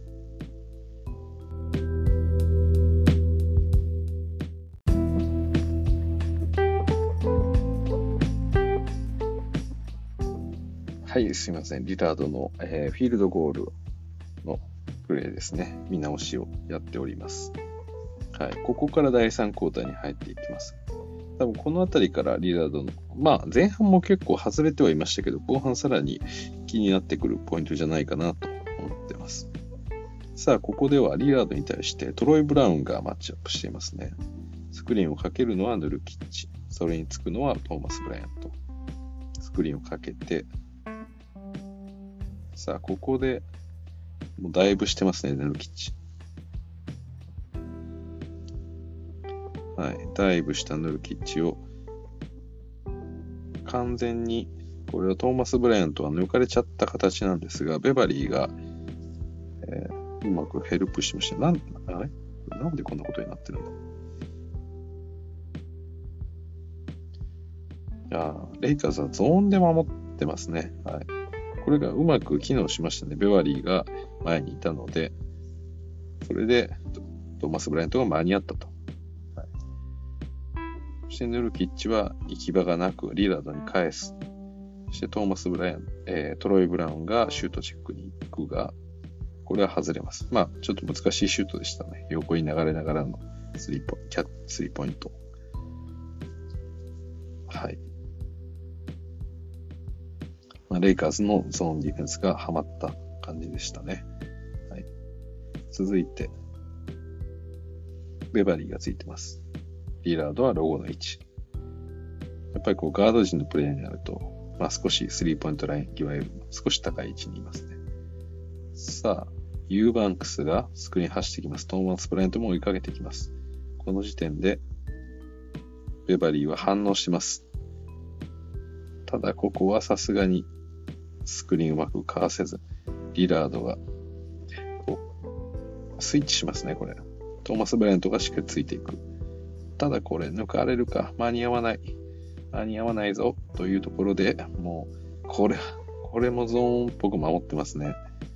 レブロンとトロイ・ブラウン2人います。が、レブロンは避けて、まあ、結果的にリムの前、オープンになったところにリラードが、えー、レイアップを通したと。まあ、レブロンの見立てとしては、この視線のフェイクでユーバンクスにパスが通るっていう、そっちに反応しちゃったんですね、レブロンは。まあ、ヘルプでいたトロイ・ブラウンで守りきれるかっていうところもあったんでしょう。結果的にはこう、リムに対してのレーンを開けてしまったような形になりました。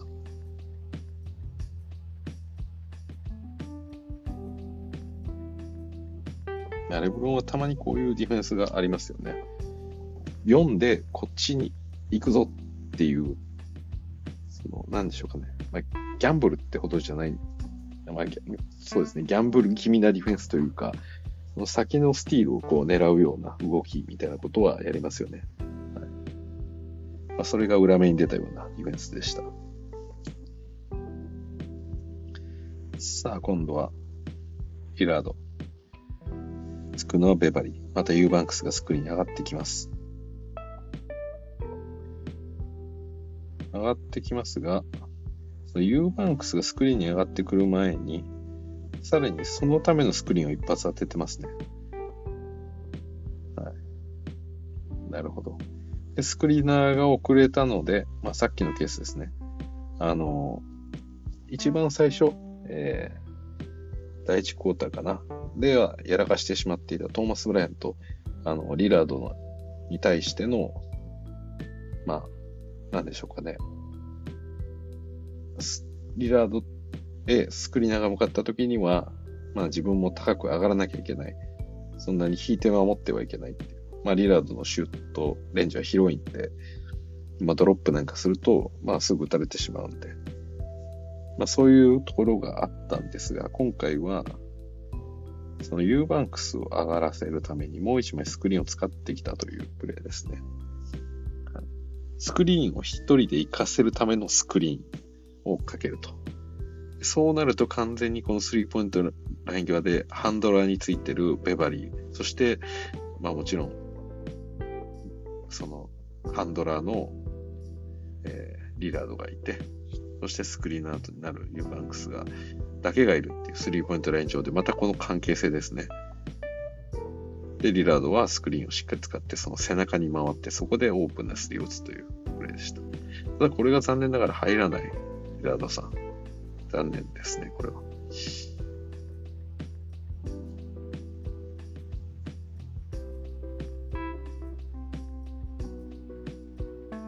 まあ、全然入っててもおかしく、リラードなら入っててもおかしくないプレイでしたが。さあ、続いて、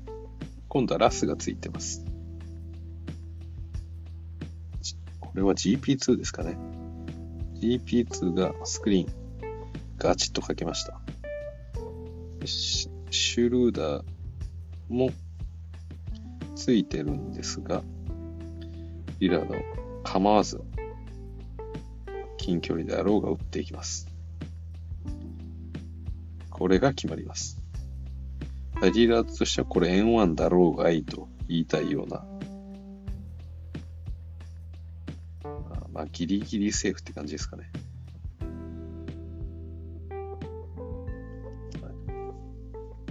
押しただろうがよと。まあ、シュート中に押してはない、押して触れてはないんですけど、まあ、着地点、着足とかは入ってないんですけど、着地点にギリギリ体が入ってると言われれば入ってるぐらいの、まあ、ちょっと怪しいシュルーダーのシュートチェックでしたね。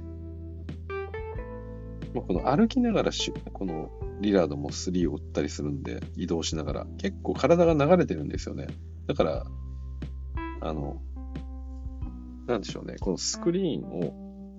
高い位置でもらって、その相手がスイッチした瞬間に、それをくぐり抜けるようによって、前の進行方向の力を持ちながらスリーを打っていくんで、そのなんでしょうかね、通常ピックアンドロールで、まあ、スクリーナー側についている、えー、ディフェンダーっていうのは、リラードなんで、そのスクリーンした時にリラードにスイッチして、そのスペースを埋めようとする動きをしますよね。意味わかりますかね？はい。まあ今更意味わかるかね？とか言っても仕方ないぐらいちょっと口で話してはいるんですけれども、はい。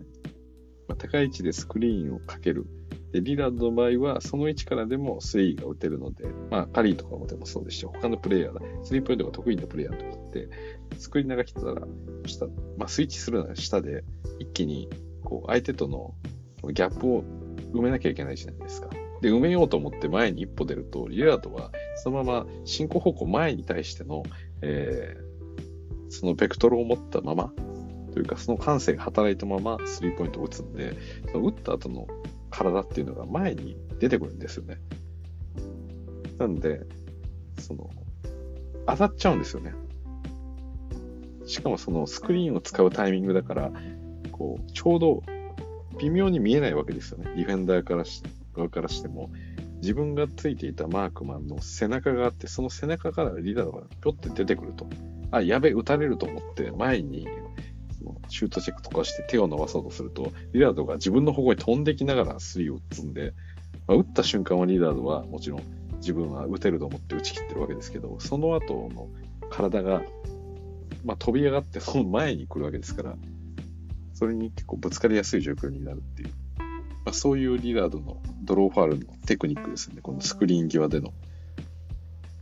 まあ、そのギリギリだったという話です。まあ、でもしっかりよく決めましたよね。シュルター、えー、リラードしたよ。さあ、第3クォーター残り2分半の、今度はラスがついてます。これも完全にね、これ、ジョシュ・ハートがボール持ってるんですけど、ジョシュ・ハートには誰もついてないんですよ。もうレイカーズはゾーンっぽく守っていて、で、これ別のシーンでも、あの、試合中見たんですけど、もうリラードにボールを渡さないっていう完全なリラードディナイ作戦を取ってるんですよね。でも、ここのラスのディフェンスは結構危ないですね。あのこの形はあると思うんですよ。そのボールの出し先、これからリラードにボールを入れよう、持ってるプレイヤーがいて、もう、なんでしょう、普通ボールがある方向に、あの、ディフェンス側はこう、基本的に視線を集中すると思うんですけど、もう完全にこのプレイヤーにボールを渡さないっていう、完全な、この、もうべったりとついた、もう、絶対ボールをいさせないような、ディナイするぞっていう時って、もうこの、ディフェンダー自体が、もうボールを追いかけるというよりも、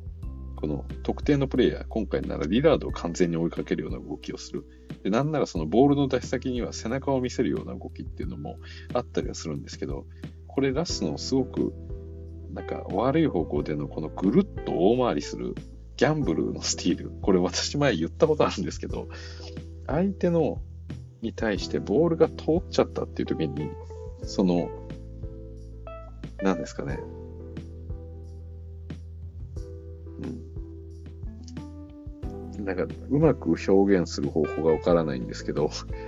えっと、自分がディフェンダーで目の前にいるプレイヤーにボールが入ったです。それを入ろうとしてるものをディナイしようとしてる時に、そのボールを追いかけるわけじゃないですか。手を伸ばしますよね。敵プレイヤーからその自分のマークマンに対してボールが入るときに手を伸ばして、それをカットしようとするんだけど、カットできずにそのプレイが取ったとしますと。それを取った時って、大概、その取った側のプレイヤーは、もちろん取った瞬間に、それを弾き出される、書き出されるようなことはしたくないんで、敵プレイ、今自分がついてるそのマークマンから遠い位置にボールを持ってこようとする。スピンしたりとか、逆サイドにボールを持とうとするというか、そういう動きをしますよね。で、その時に、あの、まあ、例えばそれは、なんでしょうかね、ボールを受けようと思って、ポストぐらいの位置で、例えばエントリーパスが入ってきた時にふわっと浮かせたボールをキャッチしたら、そのまま、なんでしょうかね、右サイドにいるとしたら、反時計回りで、ぐるっと回りながらボールを自分の、えー、懐に持つ。相手に触られない位置にボールを持つとかっていうことをやると思うんですけど、その相手が左方向、時計と反対回りに回った時に、そのボ、ラスはそれをボールと同じように左回りにぐるっと回るようなことをするんですよね。で、それをやると、あの、なんでしょう。相手に対してのドライブレーンをガガバッと開けてしまうことになるんですよね。だからもちろんその最初にディナイしよう、スティールしようと思って、ちょっとチャレンジするのはいいと思うんですけど、届かないと思ったら手を伸ばすのをやめて、自分がそのしっかりとドライブされない、そのレーンに体を置くっていうことをやらなきゃいけないと思うんですけど、なんかそれを、この、インターセプトしに行く、そのスティールしに行った一貫性そのままでぐるっと大回りして、最後の最後までボールをかき、かき出そうとする動きをするんですよね。これがなんかその、まあ、なんでしょうかね。そのベバリーにせよ、レブロンにせよ、結構そういう、まあ、ちょっとギャンブルなディフェンスというか、ギャンブルのディナイの仕方って、という、まあ、チャレンジする感じってあると思うんですけど、ダメだったらダメで、まだ戻るプレイヤーはいるんですけど、ラスはそれを戻らずに、そのまま追いかけちゃって、結局、オープンになるっていうケースがあるんですけど、まさにそれをやってるプレイですね、これは。はい、ただ、結果、リラードはこ、この時はちょうど、レイカーズがゾーンで守ってたんで、ドライブレーンがなくて、で、リアードも尻込みしたんで、ラスが間に合って、戻って間に合ってこれたっていうのがありましたね。ただ、ここでもリラードは、うん、ね、不思議な、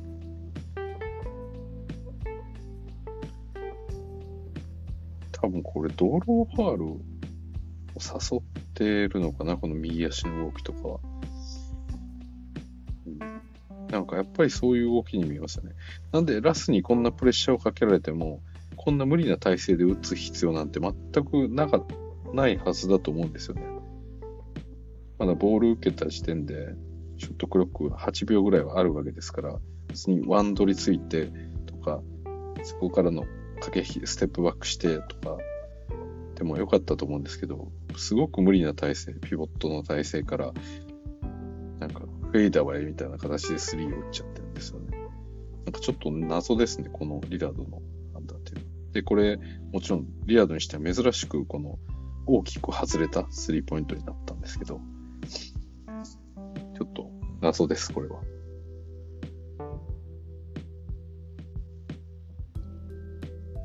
はい。そしてまたベバリーがついてます。そしてユーバンクスがまたスクリーンをかけに来ます。これはアンダーくぐります。くぐって、ウェバリーがプレッシャーをかけに行きます。イーラードは、またちょっとディープな位置から前を追わずスリーを打っていきます。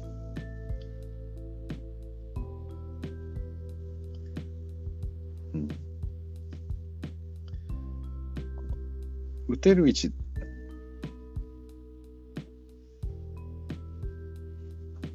ぱりこれも、どうなんでしょうかね。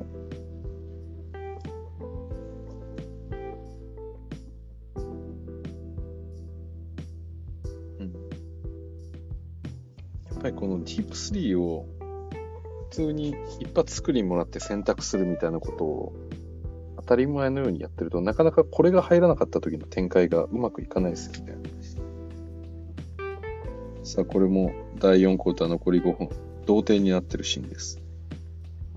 ヒーラードがもらって、ユーバンクスのスクリーンを使って、つくのはトロイ・ブラウンです。でこれをスクリーンを使ってかわして、アンダー即トロイ・ブラウン行きます。で、このディープスリー、リラード、これもエアボールですね。難しいショットですよね、これ。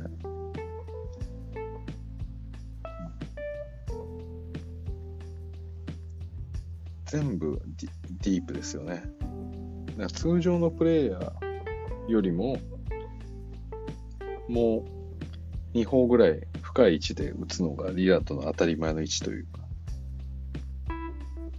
まあ、もともとはね、これで入ってたんでね、入ってたんでね、というか、まあ、今でもいい風入るんでしょうけど、なんか、やっぱりこの辺りが難しさですよね。あの、なんか、どう捉えればいいかわかんないですけど、私もその、プロたちのスリーポイントの極意っていうものの感覚っていうのがわからないんで、うん。なんとも言えないんですけど、まあまあいいか。とりあえず、もうそろそろ終わりそうなんで最後まで言います。さあ、今度もリラードに対して、ベバリーがついてます。で、ユーバックススクリーンが来て、今度は、もう完全にスイッチして、ドライブが来て、トーマス・ブライアントが頑張って受けます。つきます。えー、抜かれて、リラードの高い位置でのレイアップ。はい。これも高いアーチを描くような形でしたが、これが外れますと。まあ、トーマス・バレントが頑張って頑張ってついたんで、まあ、少し手元が狂ったんでしょうか。そして残り30秒のシーンですね。これ地味に結構面白かったんで、私 よく覚えてるんですけど、残り30秒でレイカーズが9点リードのシチュエーションですね。で、リラードが高い位置、これ、ベバリーがついてるんですけど、もう時間もないですし、まあ9点差なんで、ほぼ勝ち目がないような状況なんですけど、ギラードがセンターライン越えて、で、ベバリーも高い位置でプレッシャーかけるんですよ。で、その時点でリラードはもう体を一度フェイクで振ってドライブを見せるんですね。で、ドライブを見せるんで、ベバリーはそこにあの体を当てに行こうとするんですよ。で、ベバリーは、もうこのシチュエーション、残り30秒切っていて、えー、しかも9点差もあるんだったら、あのまあ、リラードにやりたいことが分かってるわけですよね。まあ、ここは時間がないんで、時間を止めて、えー、フリースフリースロー3本で、えー、打てるようなシチュエーション。こういうフリースローゲームに持ち込むというか、ファールゲームに持ち込んで、あとは、あの、フリースローで勝ち切るみたいなところを目指狙ってるわけなんで、まあ一番与えちゃいけないのは4点プレーで、あとはスリーポイントラインでのファールですよね。なんで、これがね、ベバリーがやらしいのはグッとプレッシャーをわざとかけて、で、リラードはそれに対して、あの、左足をね、伸ばして、のベバリーからドローファールをしようとしてたんですよね。それを完全にベバリー読んで、ピクって体を動かしたと、グッて体引いてるんですよね。で、リラードはわざと体勢を崩して当たられたようなシチュエーションで飛んでると。で、結局、これが、えー、エアボール。まあ、でもこの時にね、リラードがなんか足首を痛ぴょんぴょんぴょんぴょん痛めてたんですよね。あ、これもしかしたらベバリの足を踏んでるんですかね、一歩目で。踏んでるかもしれないですね。あただ、これは別に、なんでしょう。まあ、リラードが、あの、ベバリの足を踏んでるわけですから。はい。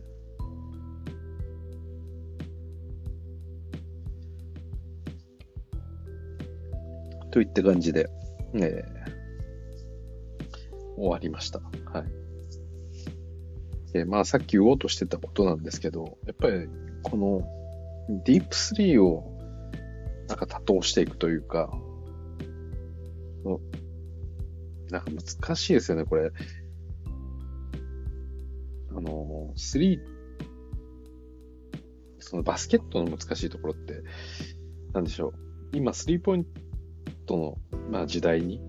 もう、ここ何年も、まあ、自分に近く入ってるわけですけれども、まあ、そうは言いながらも、じゃあ、NBA って全部3からポンポンポンポン打つだけのゲームになったかって言ったら全くそんなことはなくて、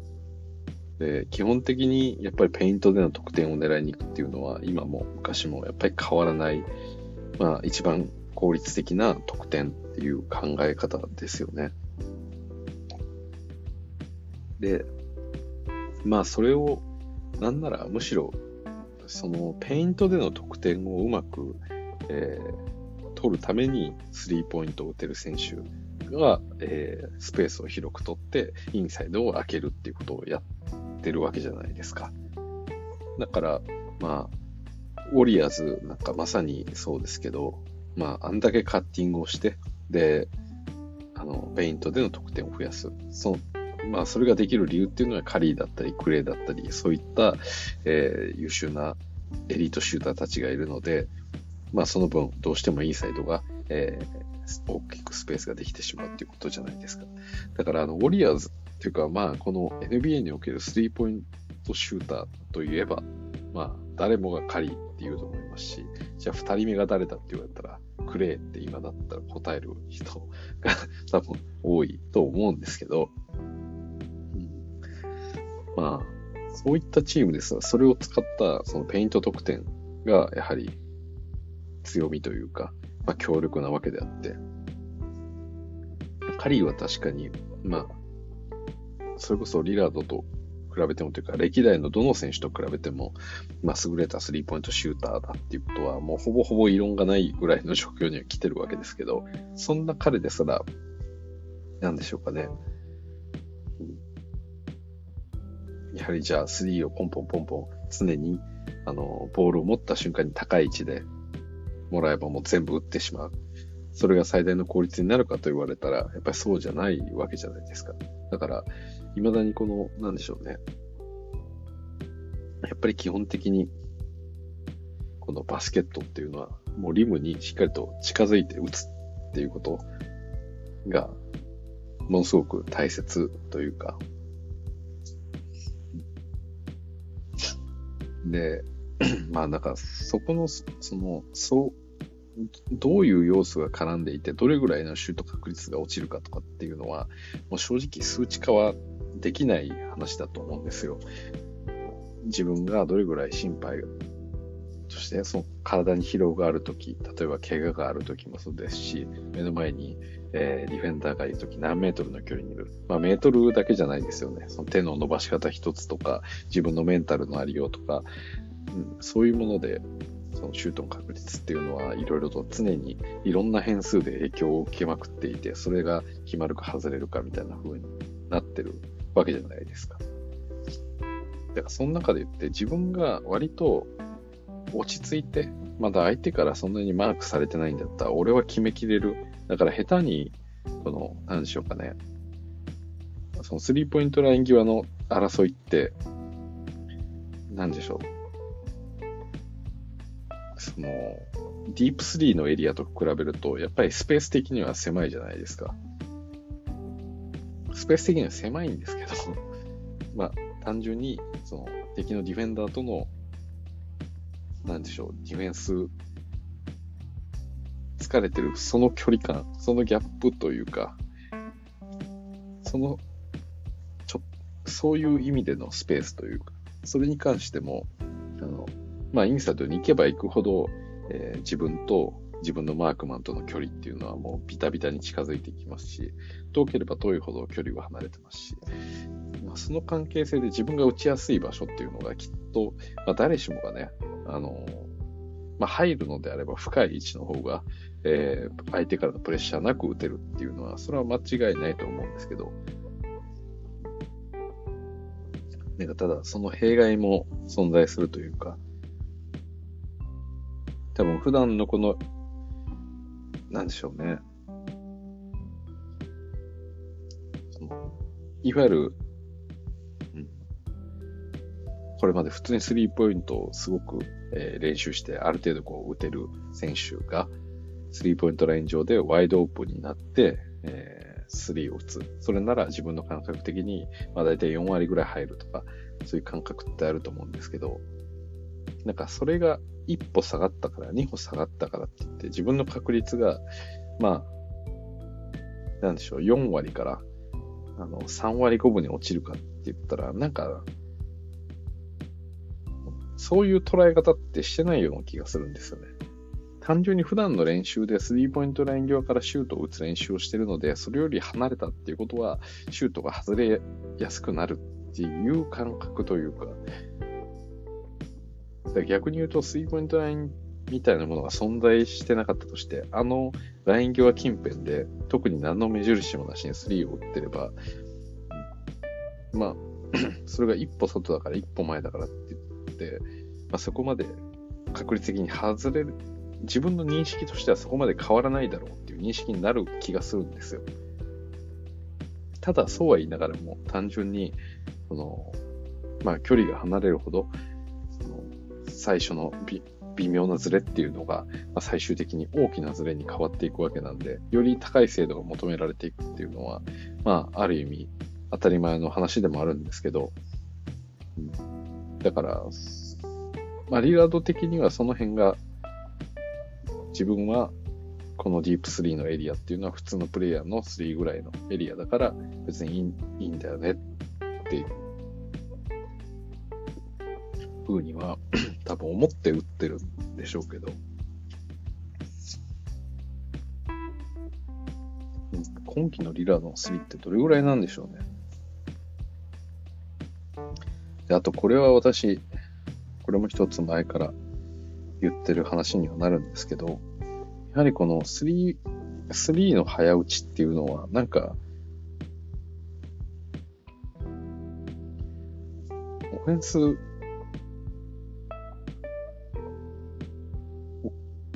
なんでしょうかね。こ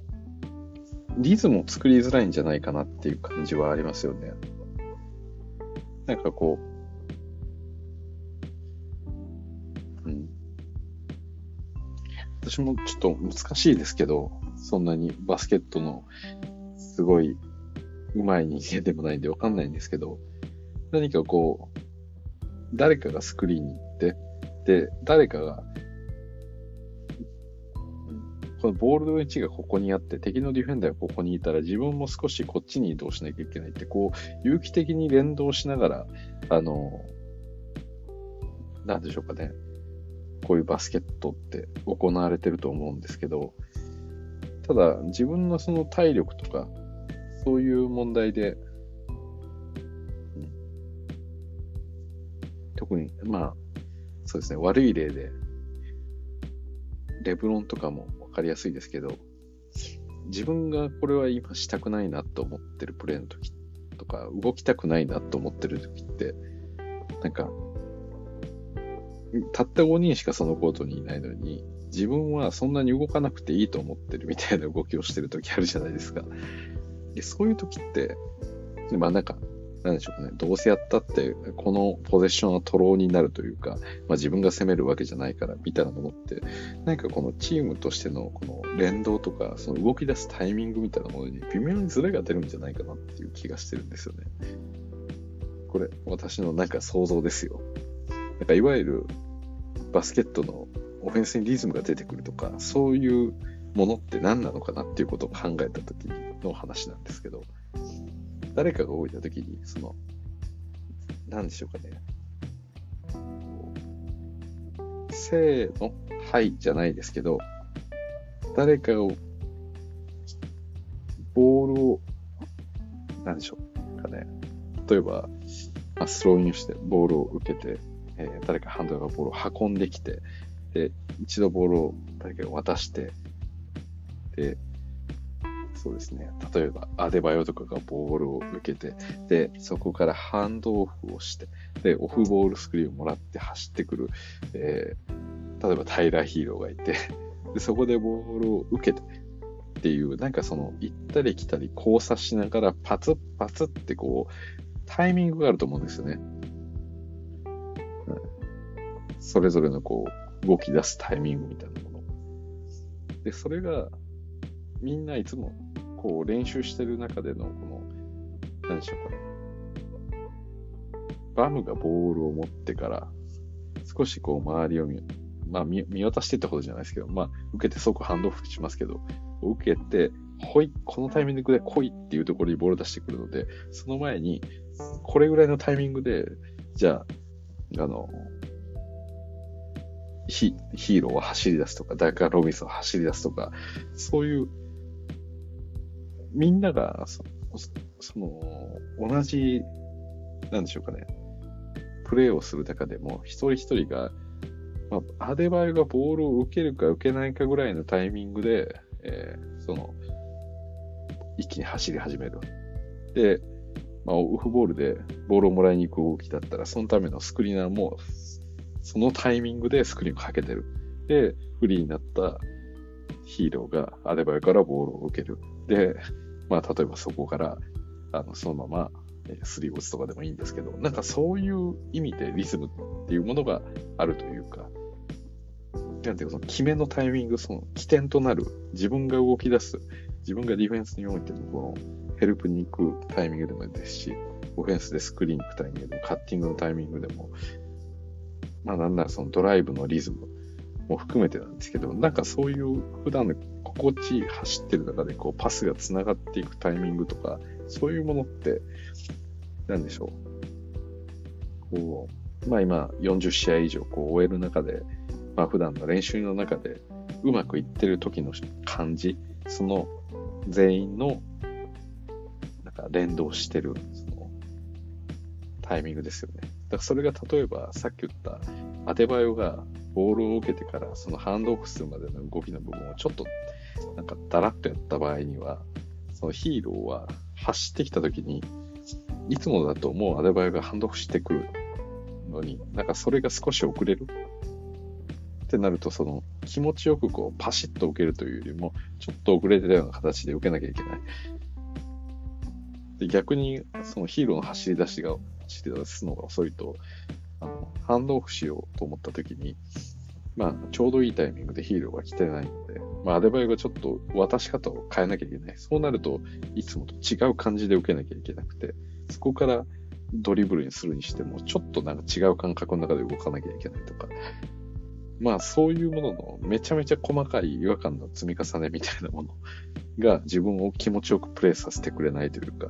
いつもやってる走ってきて、これぐらいのスピードで走って、ここでスクリーン受けて、パンと受けて、パン、パン、パン、シュートとか、なんかそういうものですよね。自分の中にある、もう散々やってきたこのバスケットのリズムみたいなものが、なんか、だからいわゆる私はオフェンスのリズムみたいなものだと思ってるんですよね。なんか噛み、それが噛み合っていくっていうことというか。なんで、まあそういう意味で言うと、例えばレブロンも悪いところとして、あれはレブロンがリズムをすごくコントロールする。で、ドンチッチとかにしても、自分がボールを持って自分主導でこう動くっていう形になってるので、周りのプレイヤーたちっていうのは、その、なんでしょうかね、連動で走りながら動いてる時とかね、まあ、さっき言ったような、あのアレバがボール受けてこう動き出すとか、なんかそういう風な起点でいろいろ展開されていくようなものだったら、こうリズム的にも、なんでしょうかね、自分は何かを見て、それに、そのタイミングで動き出して、こういう動きしてボールを回ってみたいなものが、こう、リズムよく作業が、というか、まあ、タスクみたいなものがポンポンポンポンポンポンって、はい、ここで俺が打つとか、なんで、その気持ちよく打てるものがあると思うんですけど、例えばレベルがボールを持って、で、じりじりじりじりしながら、えー、で、誰かのカッティングを待つとか、レベルがちょっと突っかけてから、えー、なんでしょうね、ドライブしが急にこう、キックアウトパスを出してくるみたいな時に、もうずっとこ待つ側としてじーっと待っていて、来たら打つみたいな感じなんで、なんかやることとしては、あの、居合みたいな感じですよね。鞘に刀をこうされて、じーっと待っていて、時が来た時に、その、リンゴみたいなものをふわって投げられてるのに、その居合でスパッと切り抜くみたいな。なんかそういう難しさがありますよね。コーナーのシューターっていうのは。だからなかなかね、あの、なんでしょう。そういう、特にそういうプレッシャー、居合のプレッシャーがかかりやすいような、ビタッと止まった状態からの動きでのワンパスからのキックアウトシュートを打ってっていうケースだと、なかなかこうリズムに乗りづらいようなこともあったりすると。まあ逆に居合が好きな人はそっちの方が良かったりもするんですけど、まあなんかかなりこう抽象的というか、まあ私の感覚的な話になってますけど、まあ、そういう意味で言っても、その、さっきの話に戻ると、ディープ3を早打ちするっていうのが、なんかその、オフェンスのタイミングを合わせていくとか、ここからどういう風にプレーを展開していくんだっていう考えたときに、なんか、おじゃんになってしまう感じがあるというか、その、ガードプレーがゆっくりとボールを持って上がっこう上がってきたよっていう時に、なんでしょう。スクリーンをとりあえずかけに行くけど、まあ、かけに行く途中で、まあ、パスッと打っちゃったら、それと連動して動き出そうとしていた他のプレイヤーたちっていうのも、あ、打ったって思って、でまあそれが入ろうが外れようが、ああ、とりあえず戻るかっていう感じじゃないですか。で、次は、こう、どうすんだろう。早打ちするのかしないのかな。まあどっちかわかんないけど、とりあえずスクリーンには行かなきゃなと思って、で、かけに行ったら、あ、スクリーン使ったっていうことは、あ、早打ちはしないんだと。みたいな、なんかもちろんその、なんでしょうね、プレイの選択ってその時々に、そのプレイヤー自身で行われることなんで、まあ、全部のプレイヤーが、この一つのポゼッションの中でのどういう帰着になるのか、終点がどうなるのかっていうことはもちろん分かってないですわけですけど、ただそうは言いながらも、その動きの中で次のオプション、オプションがあるとか、自分はこういうふうに動こうっていうふうに考えてる中で、うん、なんかそれがサクッと、うん、ゲームに、そのポゼッションが始まる前に、このポゼッションが終わってしまうっていうことは、なんか、さっき言ってたような、このプレイがこう言ってスタートしだして、これを走り出したら自分も動いてスクリーンを当ててとか、そういうパチッパチッパチッパチッってやっていく、そう、なんかウォームアップみたいなものがやりづらいのかなっていう感じがするんですよね。だからなんとなくそれで、うん、プレイとしてももしかしたら、なんか、つながっていきづらいものがあるのかもしれないなっていうことを勝手に思ったりしてるわけです。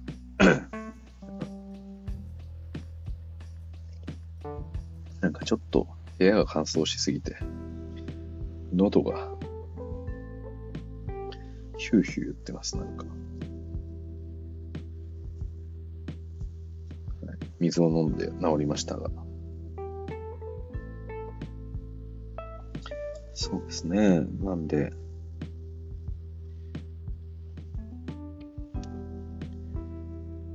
24秒から22秒の very early。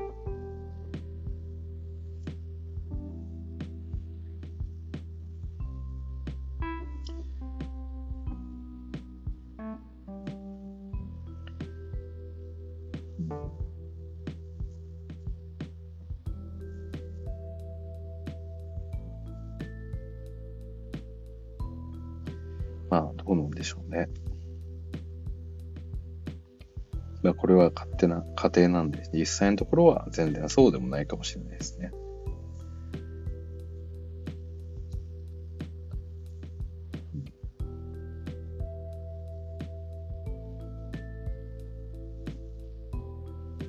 はい。まあでもどうなんでしょうね。全般的に、スリーポイントの早打ちが多いプレイヤー。まあなんか、ブレイザーズとかそんなに早打ちではなさそうですね。まあ、あくまでそのデイムのポゼッションの中で、しかもスクリーンを使った後、まあ使う前に打つのもありますけど、まあそれも限られてますもんね。全体からすると。まあだから別にそこまでチーム全体にこう大きな影響があるわけでもないんでしょうかね。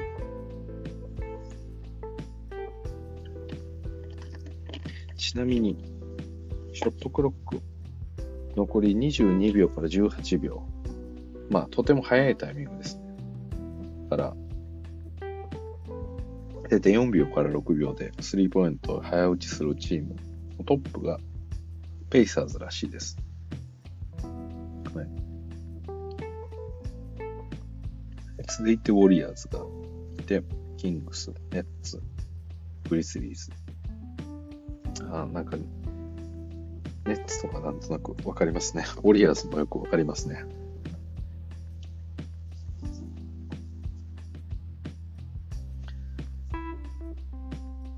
でもこれ、逆に、レイト、すごく残り時間が少ない状態で打ってるチーム。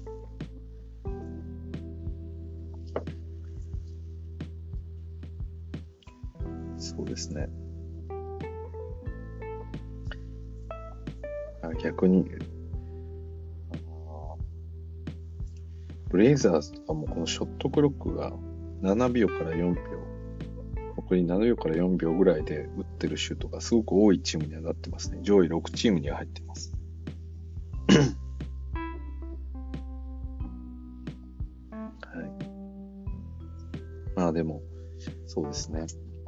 ライブしてからのパスを回していくみたいなものが割と多かったかもしれませんね。こう見ると。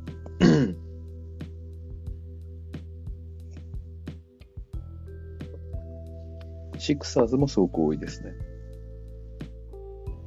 うん、これはなんででしょうかね。もしかしてそのエンビードがポストとかしてるから、結果的に遅くなるんでしょうかね。よくわかんないですけど。なんかデンバーとかも上位4チームに入ってるんですけど、これも、あでもね、この私が見てるスタッツの見方、ちょっとあまり良くないのが、これ私の見方が良くないんですけど、あ、でもそうか。あアドバンストフィルターで、ショットクロックをレンジを追加できたらいいんだけど、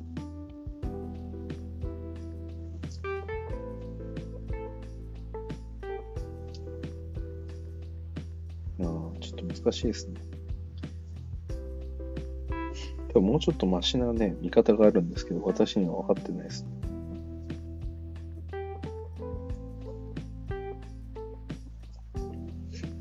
ショットクロックが残り4秒もしくは24秒ギリギリのめちゃめちゃ遅く打つ頻度が多いチームはシクサーズが一番多いらしいです。キャブスも多い、マブスも多い。まあ、この辺わかりますよね。なんかルカが時間を使ってたりとか。まあシクサーズは多分エンビードでしょうし。キャブスキャブスもそうなんですね。うん。ブレイザーの多分割かし遅いチームですね。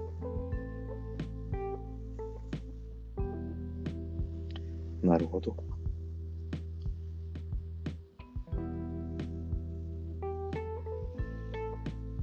らしいです。はい。ちょっとプレイタイムも久しぶりにあいますか？トラ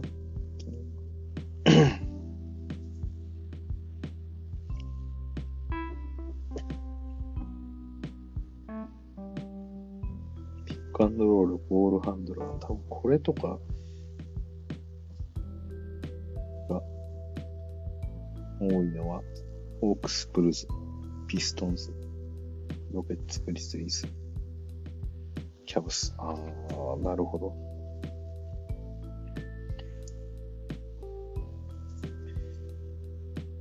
うん。カットが多いのはウォリアーズでしょうね。ウォリアーズ・ナゲッツ。この辺わかりますよね。最近キャブス、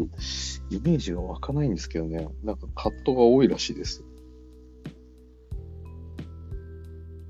と、キングスも多いし、ネッツも多いし、まあ、その辺はわかりますよね。マイアミ、フェリカンス。逆に少ないのが、マブスと。なんかマブスの場合って、ドンチッチがどこにいるか分かっておいてほしいから、あんまりこうカットしてほしくない みたいなところありますよね。とりあえず、ちゃんとコーナーで待機して待っていれば、ドンチッチが、なんかね、ノールックでパスを出してくるんで、下手に動かれる方が困るみたいな、そういうこともあって、葛藤が少ないんでしょうかね。なんか全然関係ない話になっちゃってますけど、まあ、今日はダラダラとお付き合いいただければと思います。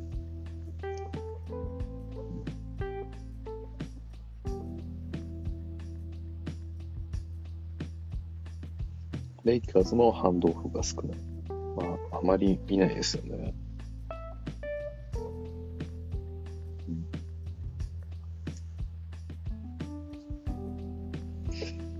トックとかどのチームが多いんでしょうかね。あ、ホーンツが多い。デラプターズ、クス。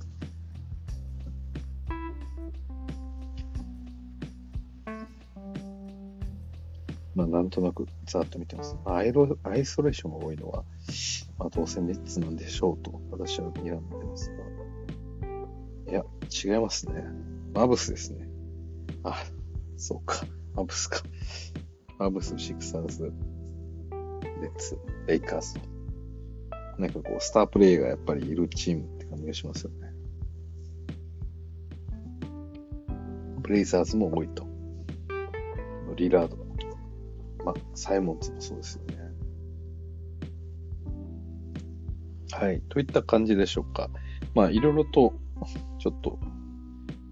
脱線もし始めたんで、一旦、まあ、レイカーズ対、えー、ブレイザーズ戦。これは、えー、レイカーズ勝利しましたというところで、なかなかの逆転劇。まあ、皆さんもね、えー、楽しめたんじゃないでしょうか。はい。で、あとですね、ちょっと最近私がお伝えできてなかったレイカーズ関連のニュースがありまして、アンソニー・デイビスが怪我から、えー、復帰が、えー、決まりそうですということで、えー、っとですね、2日ほど前にですね、そういったニュースが出てまして、えー、ちょっとお待ちくださいね。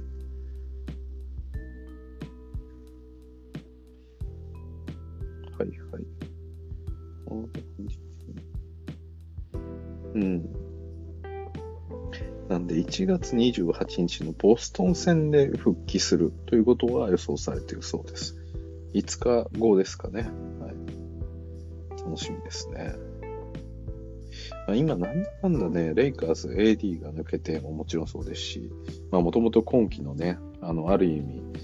目玉であったロニー・ウォーカーもいないわけですし、なんか、で、まあ、唯一レイカーズの希望であったオースティン・リーブスも怪我をしてるっていう、この状況下でね、あの、今の順位だったり、まあ、グリズリーズのへの勝利だったり、この、まあ、えー、ブレイザーズでの逆転劇って考えると、まあなんかまだ良くなる伸びしろがあって、いいですよね。逆にね、その怪我人みたいな話で言うと、えー、ヤニスと、えー、ミドルトンがププ、えー、ピストンズの、えー、ちょっと待ってくださいね。ピストンズのラインナップ。ここで、えー、復帰する可能性が高いということで、うん。まあ、今季の優勝候補のチームでもあるんで、まあ、これも楽しみなところかなというところです。といった感じですね。あ あ、そうですよね。このロニー・ウォーカーとかがいない中で、なんかよくここまで来れたなって、今改めて思いませんか？なんか、最近この試合を見ていて、なんかもっと辛い試合になってもおかしくなかったというか、なんか悲しい話ではあるんですけど、まあ、そう考えるとなかなか悪くないんじゃないかと思ったりしますけれどもね。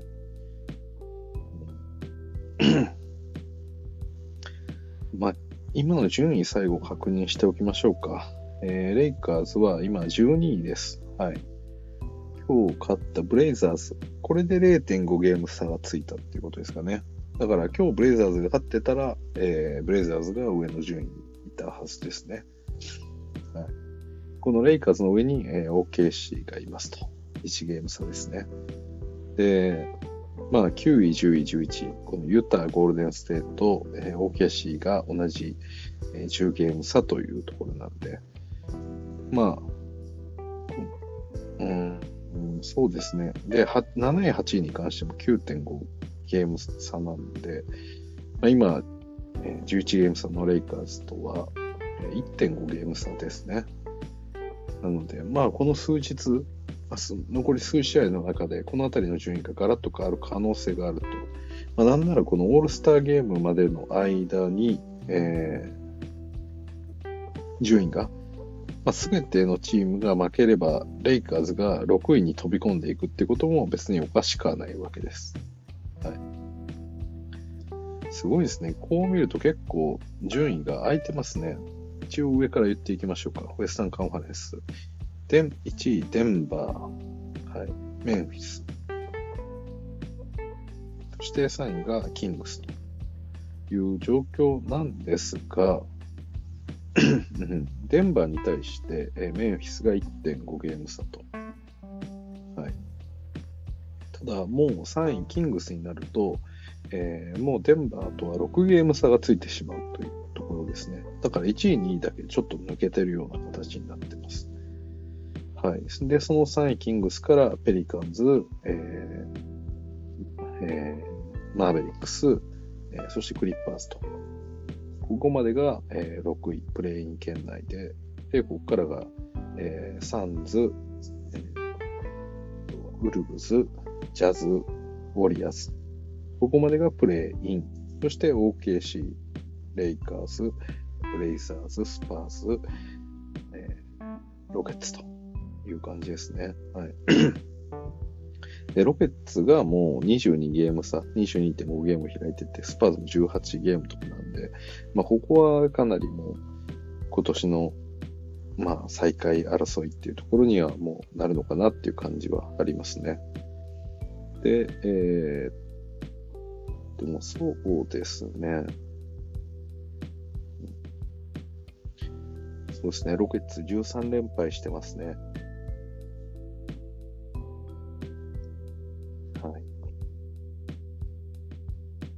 で、続いて、東を見ましょう。イースタンカンファレンス。えー、1位がボストン。まあ、ボストンが1つ抜けてますね。もう2位のシクサーズとは4.5ゲーム差がついてます。さあ、そして3位ミルウォーキー、4位バッ、えー、ネッツ、5位キャブス、6位ヒートということで、まあ、ここの5位までは4.5ゲーム、5.5、5.5、6.5と、えー、割と接戦ですが、この6位ヒートで、えー、9.5と3ゲーム差が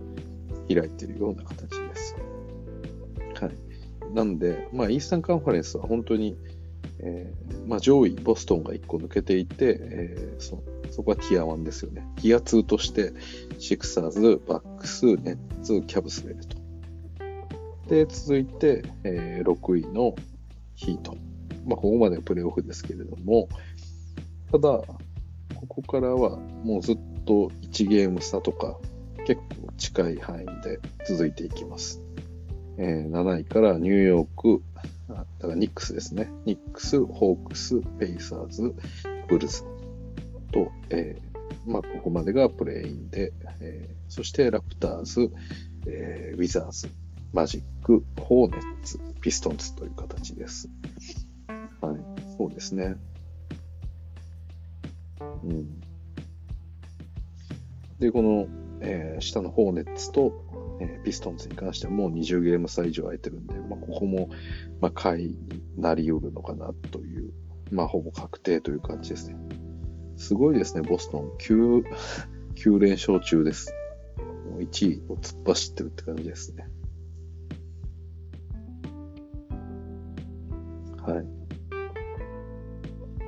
で、ちょっとレイカーズの直近の今後の試合だけでも見ましょうか。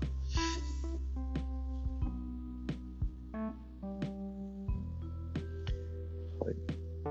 続いてはクリッパーズ戦ですね。1月の25。あ、でもそうか。1月の25の試合があって、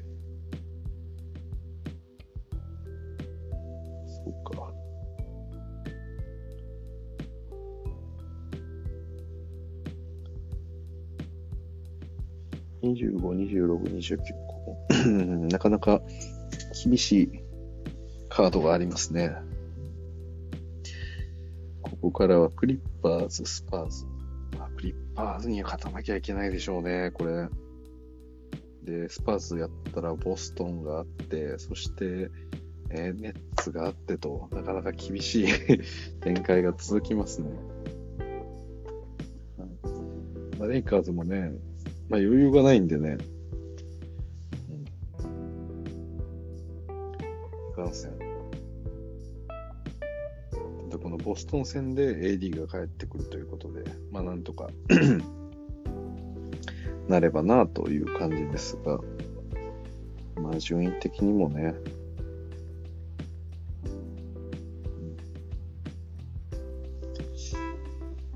そうですね。レイカーズ、ここから3連勝すれば、えー、ようやく勝率5割に乗る形なんで うん、なかなか厳しいですね。はい。クリッパーズ、スパーズ、セルツの3連勝で勝率5割。勝率5割に乗れば、えー、そうですね。サンズが今ちょうど7位で勝率5割なんで、で、その上にの6位にクリッパーズがいるんで、レイカーズが3連勝すれば、下手したらこれ、一気に6位に上がりますね。勝率的には。あ、違うのか。クリッパーズも、クリッパーズが次の3戦で2勝1敗だった場合は、クリッパーズも勝率5割にちょうど落ちるんで、勝率5割チームが並ぶ形になりますね。はい。なんで、同率の、えー、あ同率6位になるとも言えるような形ですね。はい。まあ、なかなか厳しい道ではありますが、今年ね、プレーオフ行けないっていうのは辛いんで、これからも、えー、応援していきたいと思っております。まあ、ロニー・ウォーカーだったり、ビーブスだったり、何より AD、まあ、こういったプレイヤーの復帰が見込まれるっていうのは、非常にあの、頼もしいところかなと思いますんで、はい、これからも、レイカース、なんとかね、見ていて辛い試合も、はい、多いですけれどね、今日の試合も辛いことになりそうだったんですけども、なんとか勝ってくれたんで、まあ私、もう一ファンとして、えー、レイカーズのことを応援していきたいなと思います。はい。ということで、えー今日ここまでお聞きいただきどうもありがとうございました。それじゃあ。